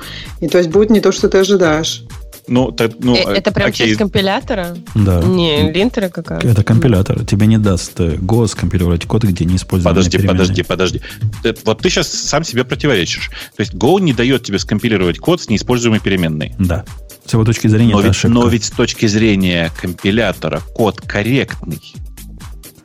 Э, То есть, Go нет. Вообще-то подобная функция, unused переменная, должна была бы находиться в линтере. Ну, согласись. Не, не это согласен. не про синтаксис языка. Не согласен. Они считают, что неиспользованная переменная это... Нет, ты, ты, ты за них мне не говори, Хорошо. ты про себя говори. И, и, ты я, считаешь, да, что давайте, неиспользованная компиля... переменная вписана в описание языка? Э, во-первых, да. А во-вторых, э, а тебя не удивляет, что, например, в Go тебе нельзя делать циркулярные референсы? Это тоже ошибка Нет, компайлера? Это не, это не удивляет как раз. Это понятно почему. Это как бы особенность компилятора, там может неправильно все работать, но неиспользуемая переменная не создает не, не, неправильный код, понимаешь? В спецификации языка это зуб даю прописано. Нельзя Эм, использовать... Вот это, это тоже странно, понимаешь? Это не должно быть прописано в спецификации языка. Language это как, не знаю, это как, не знаю, называть все переменные с префикса «эй». Почему? Какое твое дело как компилятора? Почему ты говоришь, а если я не хочу А, с «эй»? потому что а если я, авторы например, решили, что из их опыта все переменные Жень, называются Жень, на прости, A. пожалуйста, я прямо сейчас смотрю в спецификацию языка, и в разделе Variables нет ничего про неиспользуемые переменные. Где Читай, искать? читай, даль- читай дальше, где ты найдешь. А и я так из э, от балды говорю, но я уверен, что там это прописано. Так что, не, я здесь согласен с Бобуком, А как- что а как это не определить- должна быть проблема Да. компилятора вообще. Это, Да-да-да, это не а- ошибка компиляции. Простите, а как определить, вот типа, вот неиспользуемая переменная нельзя, а неиспользуемая константа можно? Э, по-моему, можно. Вот, по-моему, понимаешь? Не, что это за по-моему? з- Зуб Ты недавно, по-моему, пишешь, что по-моему, можно. Ну, я, я их не- неиспользованные константы я в свой код не, не вставляю. Ну, а я представляю. Ну, Почему нет? На 90% вероятность того, что можно. Просто, ну, типа, просто это очень странная история. Конечно, типа, если уж ты говоришь про то, что есть отдельно линтер, а есть отдельно компилятор, неиспользуемые переменные — это ворнинг, а не error. Ну, в смысле, это... Я, короче, я, чтобы вы понимали, я не нашел спецификации языка рассказа про неиспользуемые переменные. Ну, Наверняка тебе потом в комментариях скажут, какой ты... Ну, Я, я надеюсь, что мы сейчас, мне сейчас вот люди в чате, у нас же много людей пишут по этому на Go, э, в чате мне сейчас скажут, что там есть где-то, и, и покажут мне. Но Вот я прямо сейчас быстрым поиском по референсу, по language reference не нашел описания этого. О, окей, копай дальше. А мы пока пойдем на, на след- Mutability. Он утверждает, что м, э, константы в C, в C++ это константы, а, а- то есть это immutable. А то, что в Go констант вот такого рода нет, константных структур он имеет в виду, не константных значений. Значения и там, и там есть. Это значит плохо. И, в общем, я бы с ним даже согласился, если бы константы были в C++, тем... Я не, я не помню, как, чем является константой в C++, но, по-моему, они вовсе не гарантируют immutability, поскольку константы, Константы гарантируют кон- себе. константы гарантируют Почему не immutability гарантируют? указателя или, или значения. Однако, каким образом они гарантируют immutability внутреннего состояния? Ну, в Java, во всяком случае, они не гарантируют. Я, мне что-то кажется, и в C++ точно так же. Так а он не про внутреннее состояние, он просто про то, что вот там int a равно 5 или const int a равно 5, и, который, и const int, int b, например, Да, и да, b это- ты не сможешь изменить, Это- а это- ты можешь это- сразу сказать это 6. точно, это точно так же и в Go. А он, он же про mutability говорит. Он имеет в виду что-то другое, наверняка, правильно? И я подозреваю, он имеет в виду, когда ты пишешь... как это у нас в Java называется, Леша, скажи? Не final или final? Final, Final. final, да, да, да. Который является фейковым immutable э, объявлением, который на А, самом кстати, деле Нет, мало... кстати, Java не делает никаких обещаний про mutability. Final это ты не можешь изме- э, менять референс, Референс, да. По-моему, А, не, и не можешь их переназначать. И все точно так Подожди, же. но он ничего про это не говорит вот тут конкретно. Он вообще говорит adding const в язык. Ну, то есть, мне кажется, он просто... В Go есть const, вот именно прям вот эти вот пять букв. Прямо, да, вот точно так же пишешь. const э, a равняется 3. Эм, Пока вы там не ушли далеко от этой темы, хочу вам сказать, что ребята в чате действительно нам помогли и посмотрели там по-быстрому. Так вот, Женя, чтобы ты понимал, внимание, вот я вам формулировку сейчас перевожу аккуратно. В последней части раздела про переменные есть такая строчка. Implementation restriction, то есть ограничение имплементации конкретно. Компилер, компилятор может э, сказать, что это не, ну, типа, это нелегально, в смысле, что make it illegal, э, э, объявлять переменную внутри тела функции, если функция, если переменная никогда не используется. То есть нашел то есть... спецификация языка. Но поскольку у нас всего Нет. компилятор один, то... Ну, это отдельная история. Компилятор один это очень плохо всегда, но дело не в этом. Компилятор может, понимаешь? А, а может, не может. А может, не может. Причем Понятно. ограничение только внутри function body. Понимаешь? А, окей. То есть это как просто... фишка ляжет. Это просто жесть какая-то. Ну, в смысле, это, конечно, просто жесть. Это, конечно, должно было быть в линтере. Я думаю, что это просто кто-то, когда писал компилятор, решил, о, а сейчас я их тут по-быстрому добавлю. Наверное, это делалось, когда линтера еще толком не было. Я вот что думаю. И с тех пор это осталось. Ну, может быть, может быть. Э, я к твоему доводу, как ни странно, немножко присоединюсь исключительно из-за того, что inside a function body, потому что на самом деле это и outside a function body на практике нельзя делать. Ты не можешь написать var чего-то и потом его не использовать. Ну, короче, это очень странная история, правда. Серьезно очень странная. В смысле, с одной стороны, я согласен, что так правильно, смысле, что компилятор вообще-то должен тебя сообщать о таких вещах. Но мне тогда непонятно, почему это, ну, если, почему это не вынесено в линтер, если ты говоришь, что э, линтер это такая штука, которая как раз и сообщает тебе о всяких других штуках. Ведь есть разные другие ошибки, которые точно так же нужно предотвращать. Ну, я есть... основываю свой ответ на их э, версии происходящего, который мне видится логичной. А о том, что делом компилятора Э, вычислять э, такие штуки, которые являются, скорее всего, явными ошибками. Тайпа, в, если ты назвал переменные э, и перепутал буквы местами, это ошибка, или может ты так просто разговариваешь, никто не знает. Если ты присвоишь переменное имя ABC, переменную CBA, это будет ошибка компилятора. Базару нет. Но имел ли ты в виду ABC или ABCD, ну, фиг его знает. Это действительно дело линтер. Ну, видишь, в, в случае, когда ты просто используешь переменную, которая не существует, э, это, конечно, просто ошибка на уровне компилятора. Компилятор просто не может разобраться, что именно ты хочешь использовать. Ну, конечно. конечно. А, а в данном конкретном случае это, конечно, просто... Это ворнинг, на самом деле. Ну, типа, это по-честному, если это должен был бы быть ворнинг. Но поскольку у нас ворнингов нет, у нас все ошибки. Ну, ну да, ну в смысле, но по сути-то это просто ворник должен был быть. Ладно, простите, что это просто меня прям задело. Я, я очень удивлен вообще этой историей, так же, как истории с константами. А, а я туда поиграл из Go, но подожди, Жень, все-таки тут конст это другое. Конст это вот константа. Вот я пишу да, константу, да. мне, например, даже компилятор не говорит, что у меня не заюзана переменная. То есть, потому что это не переменная. Это, потому что это есть, константа. Мне кажется, и, ну да, но константа это совершенно другая фигня. То есть, они даже не типизированы, я так понимаю, да? То есть, потому что как-то... А как это ну, относится общем, к его доводу про mutability? Каким образом то, что константа это ну, другая потому фигня? что он имеет в виду, что он не может... Вот смотри, у тебя есть переменная, ты хочешь помаркать переменную, чтобы как бы ее не поменяли, но она у тебя переменная, а не константа. То есть, мне кажется, вот что-то это... А как, например, если у тебя... А, хотя... Ну да, ну то есть, а филды ты можешь маркать или а, как? как да, это, да, не, да не можешь. Да, и в тех языках, в которых можешь, это тоже фикция. Ну, ну Леша, спроси про immutability в Java. Слушайте, до, меня, до меня дошло, про что он писал про конст. На самом деле история вот в чем. Дело в том, что по непонятной причине, никто не понимает, почему, я думаю, uh, time minutes — это float, а не int. Понимаете? По-моему, seconds, вот в чем у него по-моему, проблема. seconds, а не minutes. Вот. А я может, я, может, и минут. Не-не-не, в смысле, он пишет 30 умножить на time minute.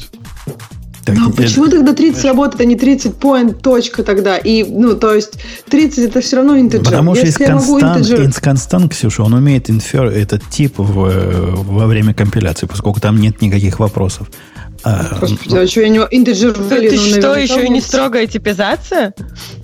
Если у тебя константы, собственно, у тебя есть все гарантии. У тебя 30 не может быть 30.1 в другой ситуации.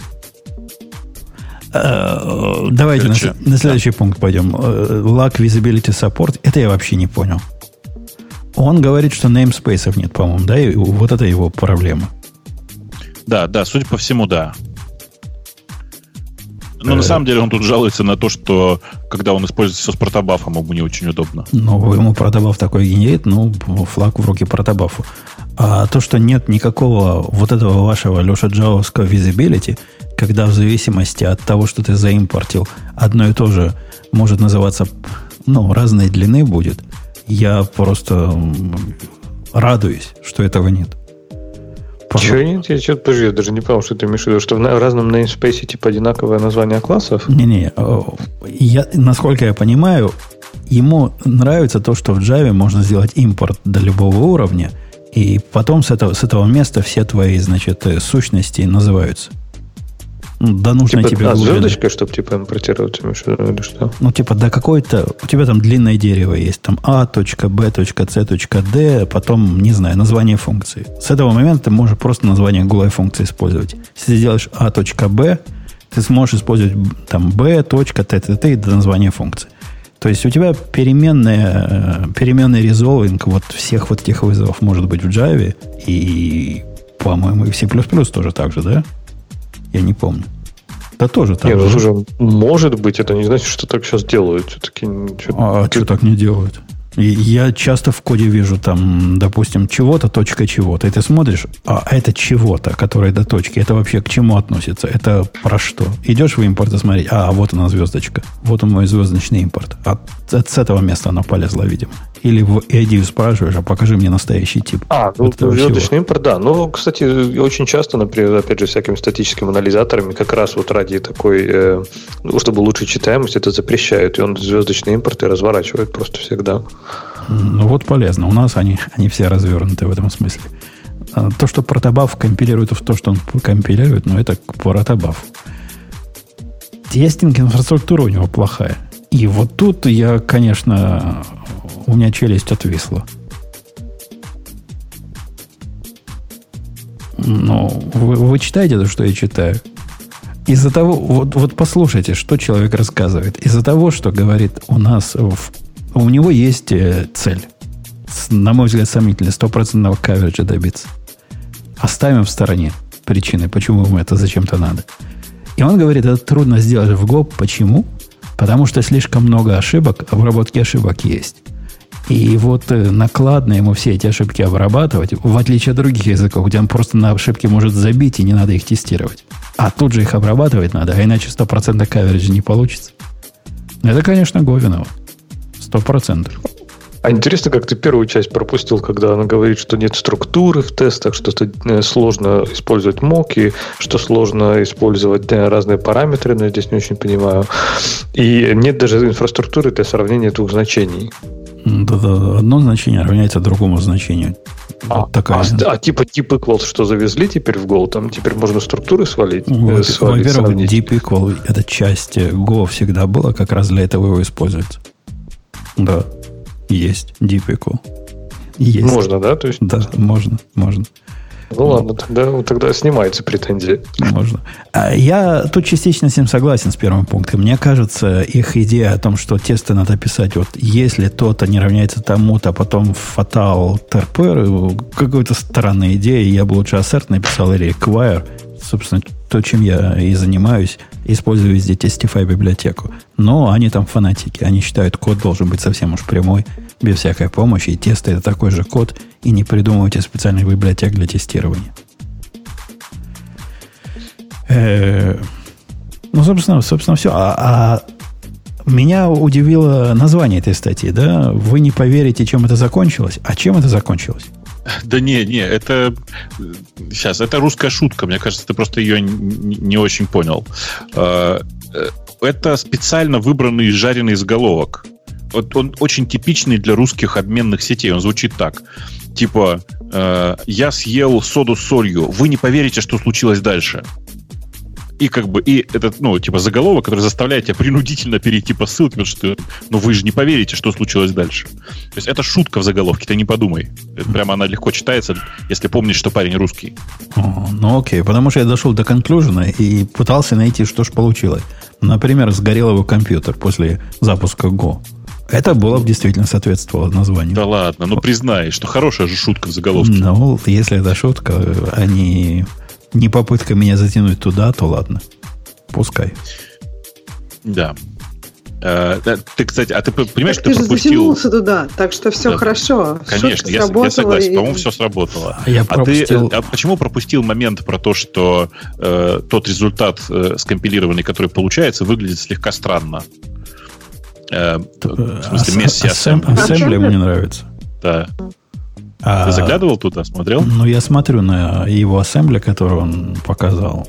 А, насколько меня это не волнует, я даже не могу передать вам. Ну, Если слушай, он работает... писал на плюсах, причем писал много. И, исходя из этого, ну, ты же понимаешь, что люди, которые пишут на плюсах, у них часто такая, такое развлечение посмотреть, во что это скомпилировалось. Ну, да. и в виде развлечения понимаю. В виде решения проблемы профайлинга каких-то тонких мест у меня пока не было случаев, что качество компиляции вызывало э, тормоза. Может, у кого-то такие есть, но в принципе нормально компилятор компилирует. Ну, собрал он вот такое, что смог собрать. Ну, флаг ему в руки. А у меня вопрос про конец этой статьи. То есть он пишет на Go, нельзя написать никакой большой проект, э, хорошо для маленьких. А вот ты что про это думаешь? Ну, он, он просто еще не, не въехал. Ждите других статей от него, когда он скажет, что можно. Слушай, слушай, а вот, простите, а вот тот раздел, который The Funny, э, вы понимаете, что он реально очень смешной? Он... Про формат. Про тайм-формат? Да, про тайм-формат. Он, ну, в смысле, он необычный. Я когда с этим первый раз столкнулся, я тоже очень удивился. Он, он немножко необычный, но назвать бы его фанни или каким-то отвратительным, или он еще каким-то необычным. Он не говорит, что это отвратительно. Он говорит, это без комментариев просто, просто ржачно. И действительно, когда ты пишешь на разных других языках, реально очень ржачно. Для тех, кто не знает, у, в Go выбрана специальная волшебная дата, причем она какая-то там очень, очень, очень забавная. Я не помню, 2 января, да, это? А почему дата? Там не только дата.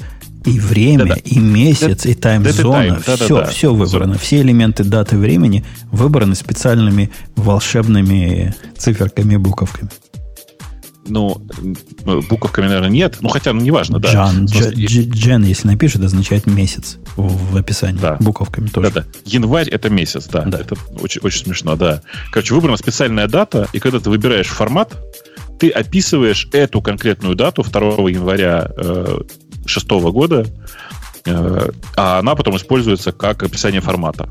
Но это просто очень прикольное решение. Ну, действительно, фан. Оно действительно а, просто оно, прикольное. Оно прикольное. Оно, на мой взгляд, ничем не хуже, чем писать YYMMDD, а потом на месяц MM большими буквами, а потом на другой день DD большими буквами и так далее, и так далее. То есть это а своя условность. Вопрос. А если Джан с, с маленькой буквы напишешь, работает? По-моему, нет. А, ну, в смысле, почему? Почему что? Почему Джан с маленькой буквы не понимается, как Джан с большой буквы? Ну да. Потому что рубирует. Вот я тоже. А почему тогда, почему логики. тогда при форматировании просто не сделать название месяца lowercase? А? Я про это и говорю. Почему так не сделано? Но там на самом деле, в смысле, там реально используется Jan, Jan January целиком. Что-то еще, номер месяца можно написать без всяких проблем. Но э, в любом случае я согласен, что это решение очень такое, очень креативное. В смысле, кто-то зачем-то решил, придумал очень креативное решение этой проблемы. А мне, Жаль, что мне выбрали кажется, 2006 год. Мне кажется, они это не придумали. Я где-то читал, откуда они это утянули. Это где-то такое уже было, если я не ошибаюсь. Это не их изобретение. А чье? Не знаю. Но это, конечно, удивительный формат даты с любой точки зрения. Я не знаю, где еще что-то подобное использую, но на практике да пофиг. Ну, нормально. Удобно. Смотришь, сразу видно, что там будет. Uh, ну, ну да, ну в смысле, я, я тут скорее не, не возмущаюсь. Мне просто кажется, что это очень э, забавное такое решение само по себе. И мне кажется, что не очень удачно выбранное э, ну, в смысле, выбранная дата, потому что она же, как, я понимаю, почему она взялась, она это типа раз, два, три, четыре, пять, шесть, семь. Понимаете, да? Типа это э, первый месяц, второй день, третий час, Э, четвертая минута, пятая секунда, шестой год, и тайм-зона МСТ это GMT минус 7. А, то есть, типа, логика понятна. Раз, два, три, четыре, пять, шесть. Но мне кажется, можно было подойти тогда креативнее. Как-нибудь. Я не могу придумать прям срочно, срочно прямо сейчас как, но мне кажется, можно было креативнее подойти. Сейчас 2006 год выглядит довольно странно. Вопрос привычки. Когда начнешь больше, чем три недели писать на Go, тебе это покажется нормально. Э, я настолько редко работаю с форматом даты, что не очень понимаю, есть ли в этом вообще смысл привыкать. Все равно каждый раз, когда у тебя этот вопрос возникает, ты лезешь в референс, и там все находишь. И, скорее всего, там найдется уже готовая константа, которая подходит под твой формат. Да, например, так. Например, так. Окей. Что? К темам наших слушателей? Э, если девочки не против. Я не могу против женской половины пойти. А в любом случае, ты, кстати, прости, ты, чтобы мы завершили эту тему с э, Go, ну ты же согласен, да, что в конечном итоге у человека, ну, какой-то свой взгляд. Да, я согласен. Он, у меня он такой не говорит, же, что он плохой. У меня язык, нет, Go. а у меня взгляд, что Go плохой язык, поэтому я вполне понимаю э, чувака, которого я сильно раздражал.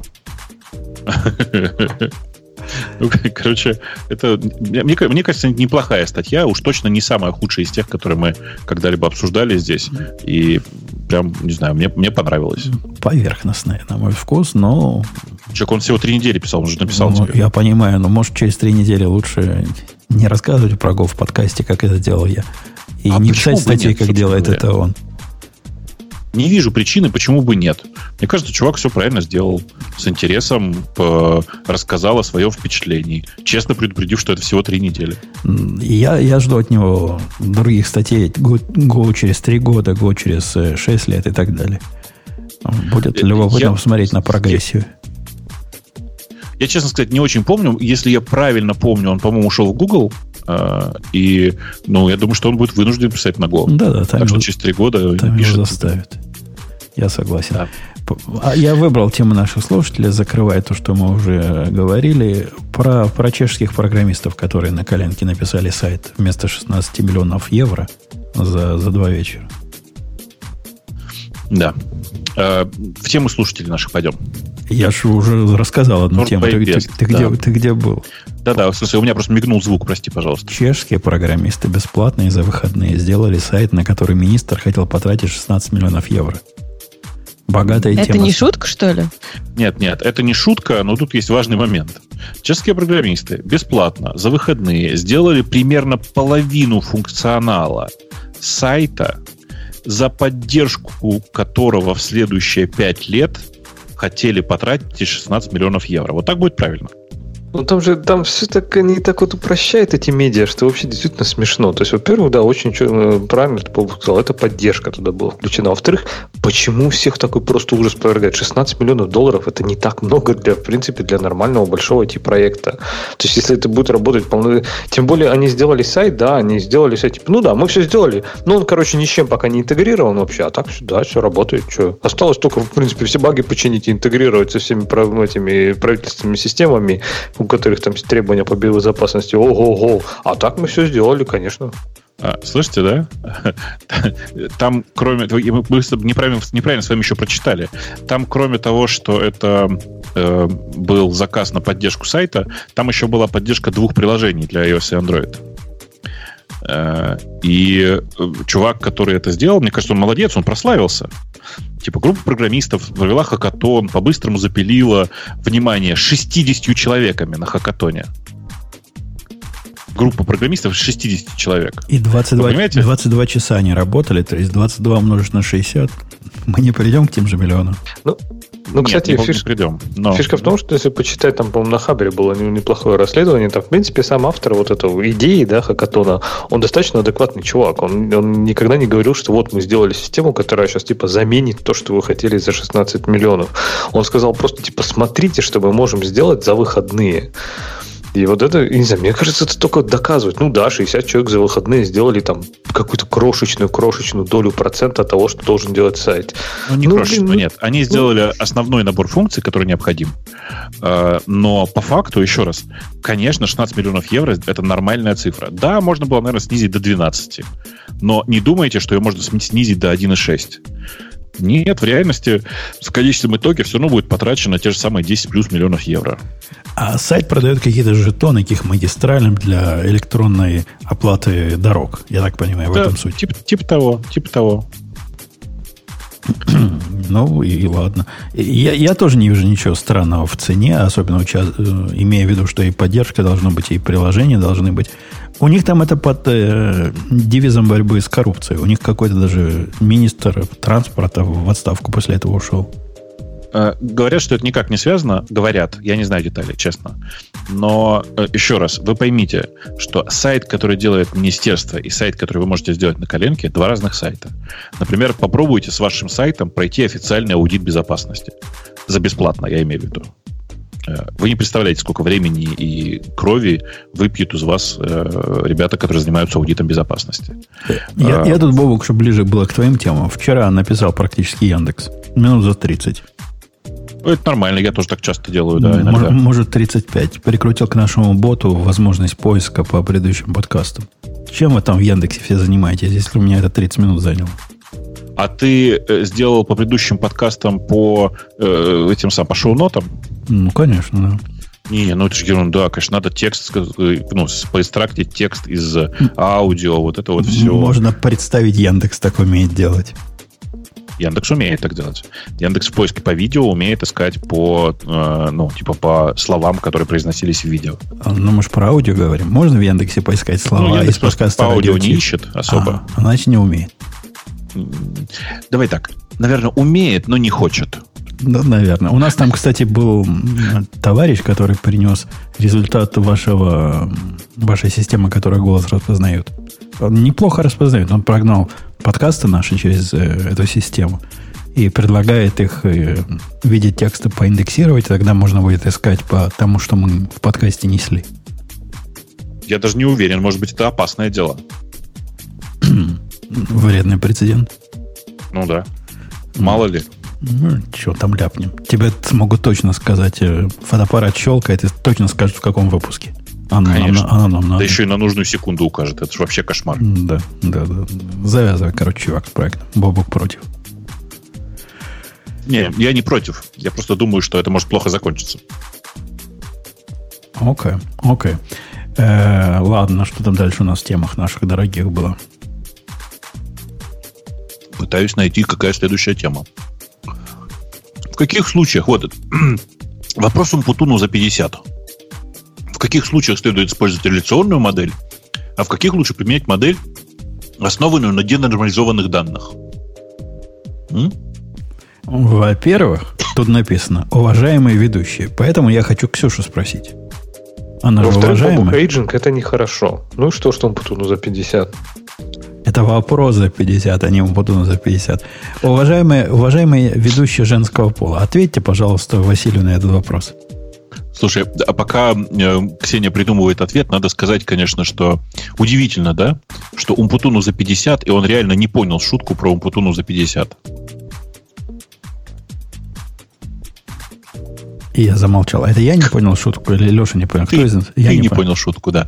Эм, ничего страшного. Ничего, ничего, окей, бумер.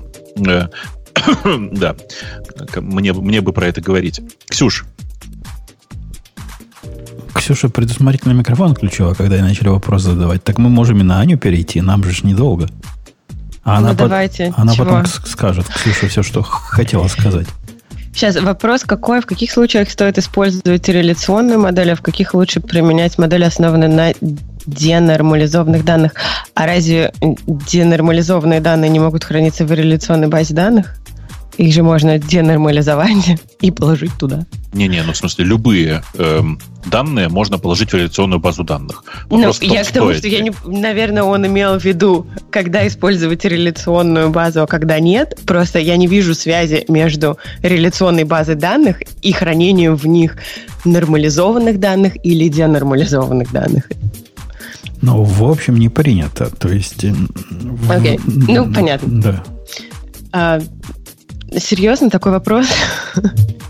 ну, я не знаю, если данные можно нормализовать, и для вашего бизнеса нужные связи и так далее, ну, кладите в реляционную. Если у вас данные не пойми какие, кладите в э, нереляционную.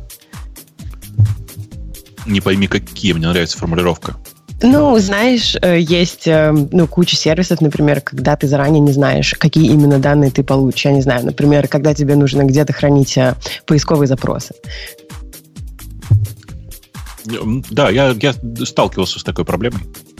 Вообще, вообще это стрёмный такой Слышал? ответ. Ответ, Аня. И он часто да. повторяется примерно, ну, не так э, скупо, как у тебя, но в принципе там общий консенсус такой в популярных местах такой. Если ты не знаешь достаточно про свои данные, и подозреваешь вообще хоть ну, что-нибудь, э, делай их реляционными. Окей, okay, если я как бы не против, на самом деле, сейчас меня закидают помидорами, я не против реляционных баз данных. Я считаю, что если вам нужна транзакционность и так далее, то это как бы проще, чем это все э, строить вокруг э, нереляционной базы данных.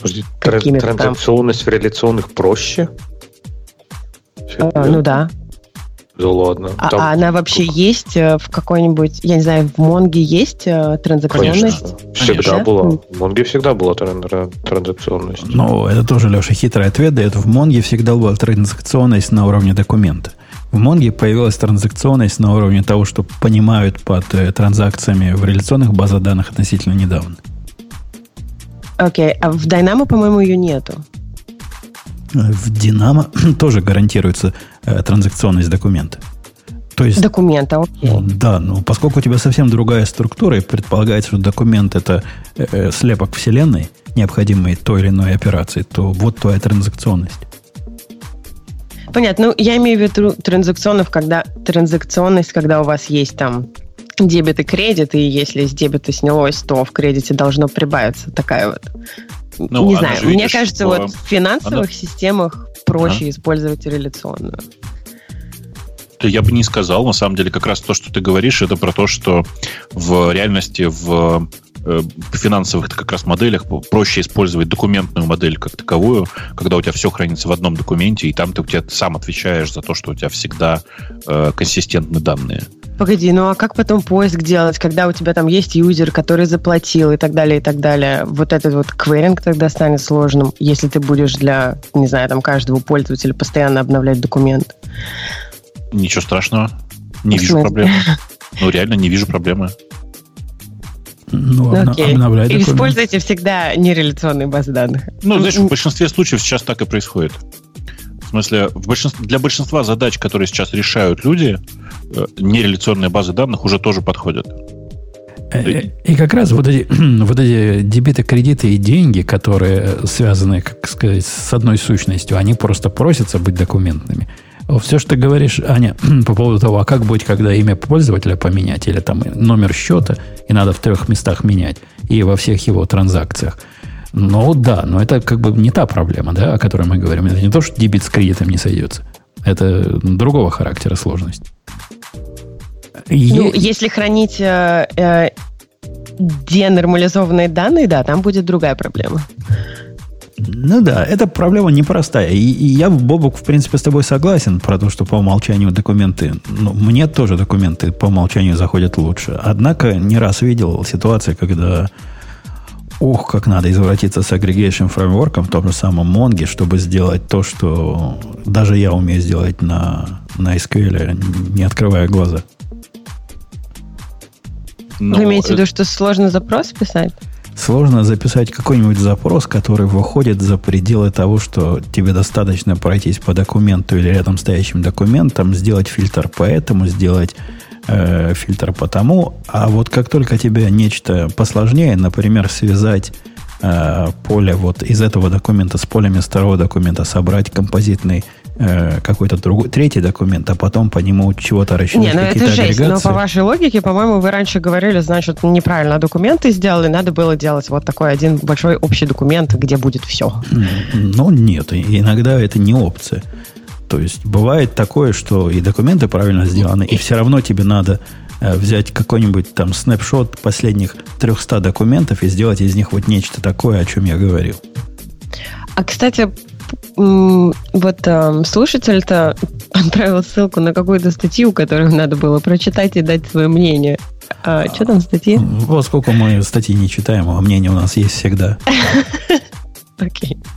Ну, в общем, я не знаю, сложно ответить на этот вопрос. Мне кажется, что иногда, хотя я знаю, что все сейчас вообще в тренде эти нереляционные базы данных, и я тоже ими пользуюсь, но мне приятно работать с реляционными базами данных, и вообще SQL я люблю. Ну, Ну, никто не совершенен, я понимаю. У всех есть недостатки. Роскомнадзор ограничит доступ к Proton Mail, говорит нам какой-то Gov.ru сайт. А это не какой-то, это, это Gov.ru, это типа серьезный источник. Так нравится, какой-то Gov.ru сайт. Gov.ru сайт, да. Гаврюшек. Он, он как-то так называется, Gov.ru, ну, что-то не, серьезно. Он называется РКН, Роскомнадзор, скорее всего, потом. А, а, да. И, и, и что, не будет Proton Mail, вы не сможете послать мне на Proton Mail письма? А я только собирался на него перейти. Там, знаешь, так странно. Э, вообще-то письма туда ходят, и оттуда тоже на самом деле ходят. То есть я не понял, что попало в список блокировки. Судя по всему, в список блокировки попали веб, веб-интерфейсы Proton Mail. Понимаешь, да? Mm. Если вспомнить еще, что у Протона есть VPN, то вообще не очень понятно, что именно прямо сейчас заблокировано.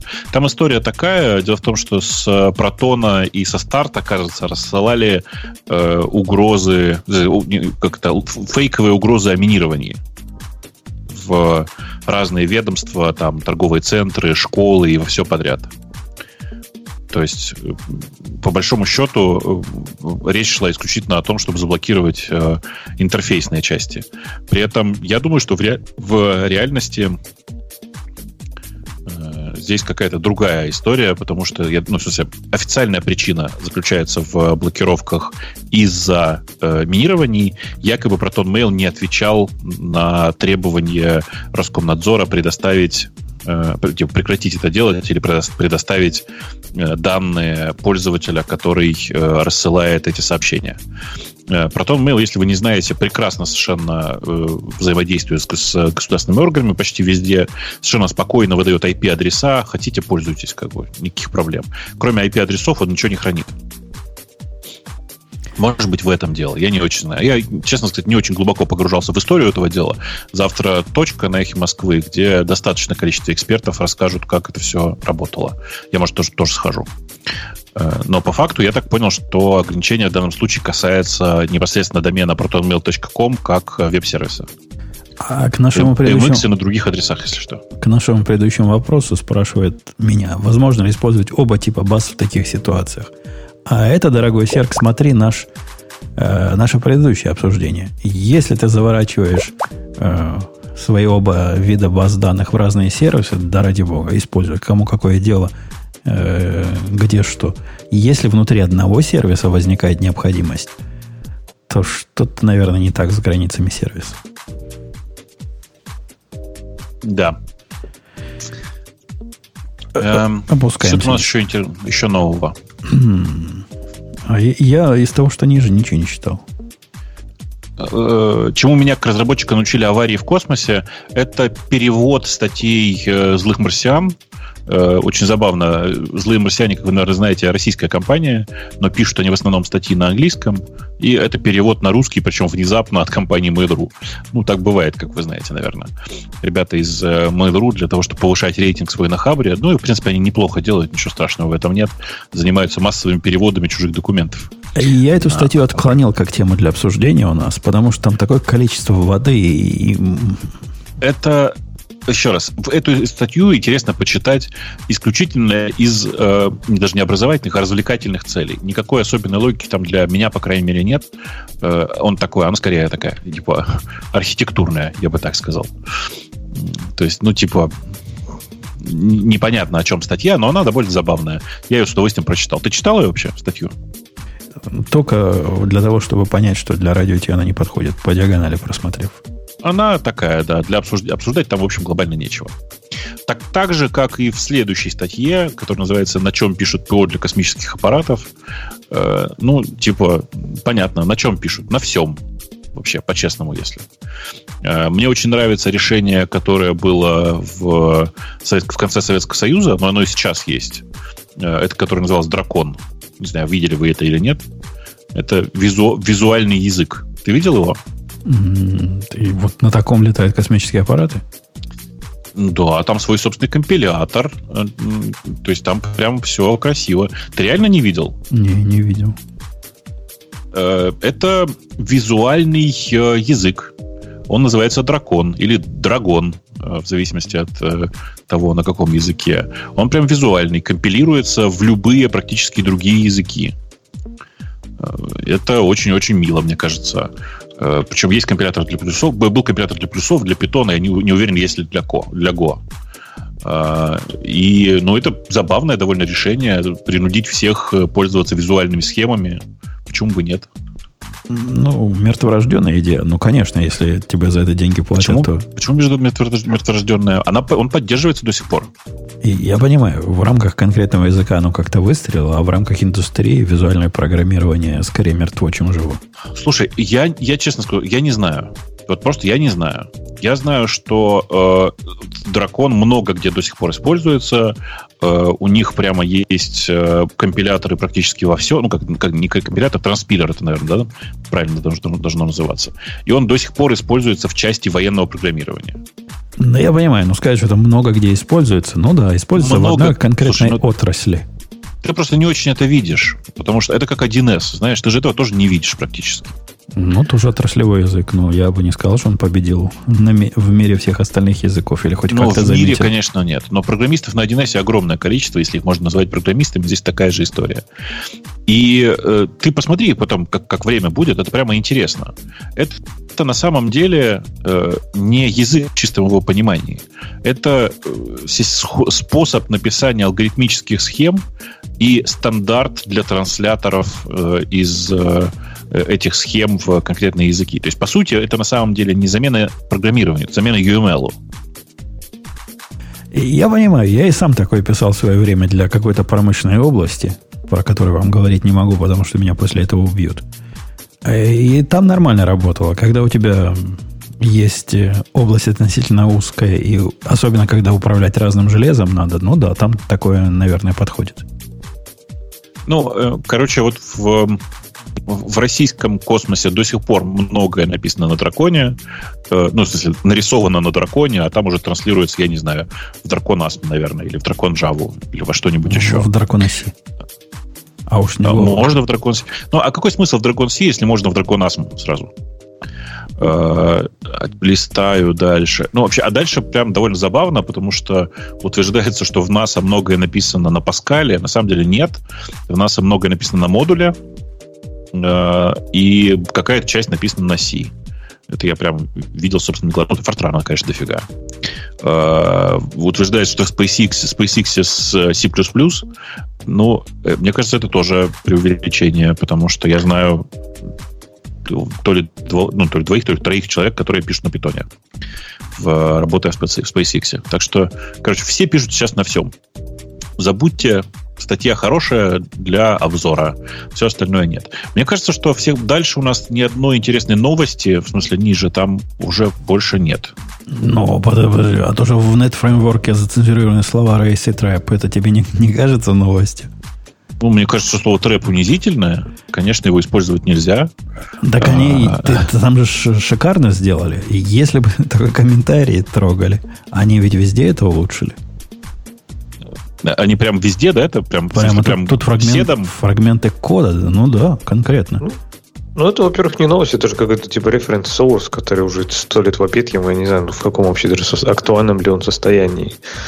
То есть, ну, может, там, сто лет назад. То есть, это не, не тот .NET, который, типа, вот сейчас .NET. То есть, это не .NET Core, это там reference source, это была их программа, где можно было почитать код. А, да, но все равно возмутительно. Никто не собир... Из него нельзя было собирать все это, я понимаю. Это было не, не что-то реальное, однако это мне видится абсолютно удивительно возмутительным фактом. Меня, как либертарианца, это Слушайте, они, они реально удивляет. там седом заменяли, потому что там во многих случаях рейс как э, гонка, ну, не как, как раса. Ну, конечно, там, там интеллекта было маловато. А, местами вообще в середине строки. Ну, сет наше все что рулит. Красота. Тоже, наверное, 16 миллионов э, крон потратили на это.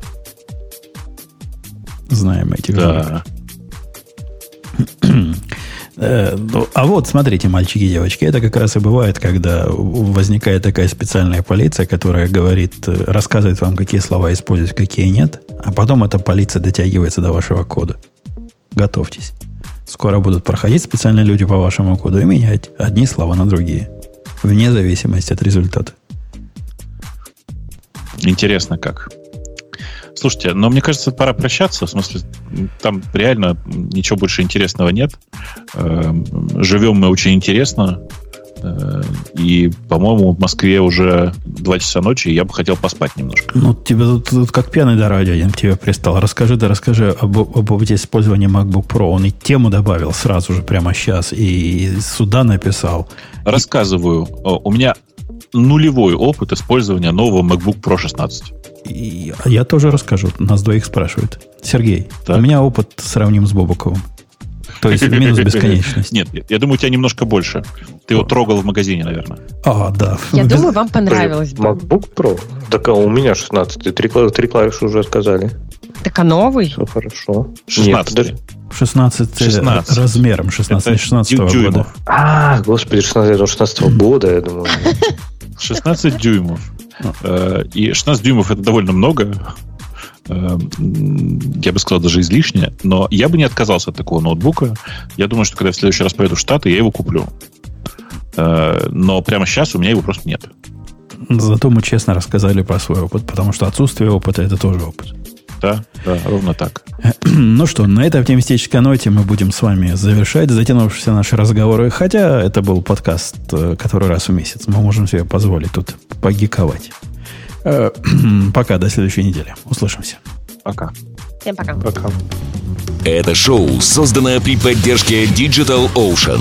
Digital Ocean – любимый облачный хостинг разработчиков. Запустите свой облачный сервер в одном из дата-центров, расположенных в Нью-Йорке, Сан-Франциско, Бангалоре, Амстердаме, Франкфурте, Лондоне, Торонто и Сингапуре. И управляйте им с помощью простой, интуитивно понятной панели управления или воспользуйтесь мощным API.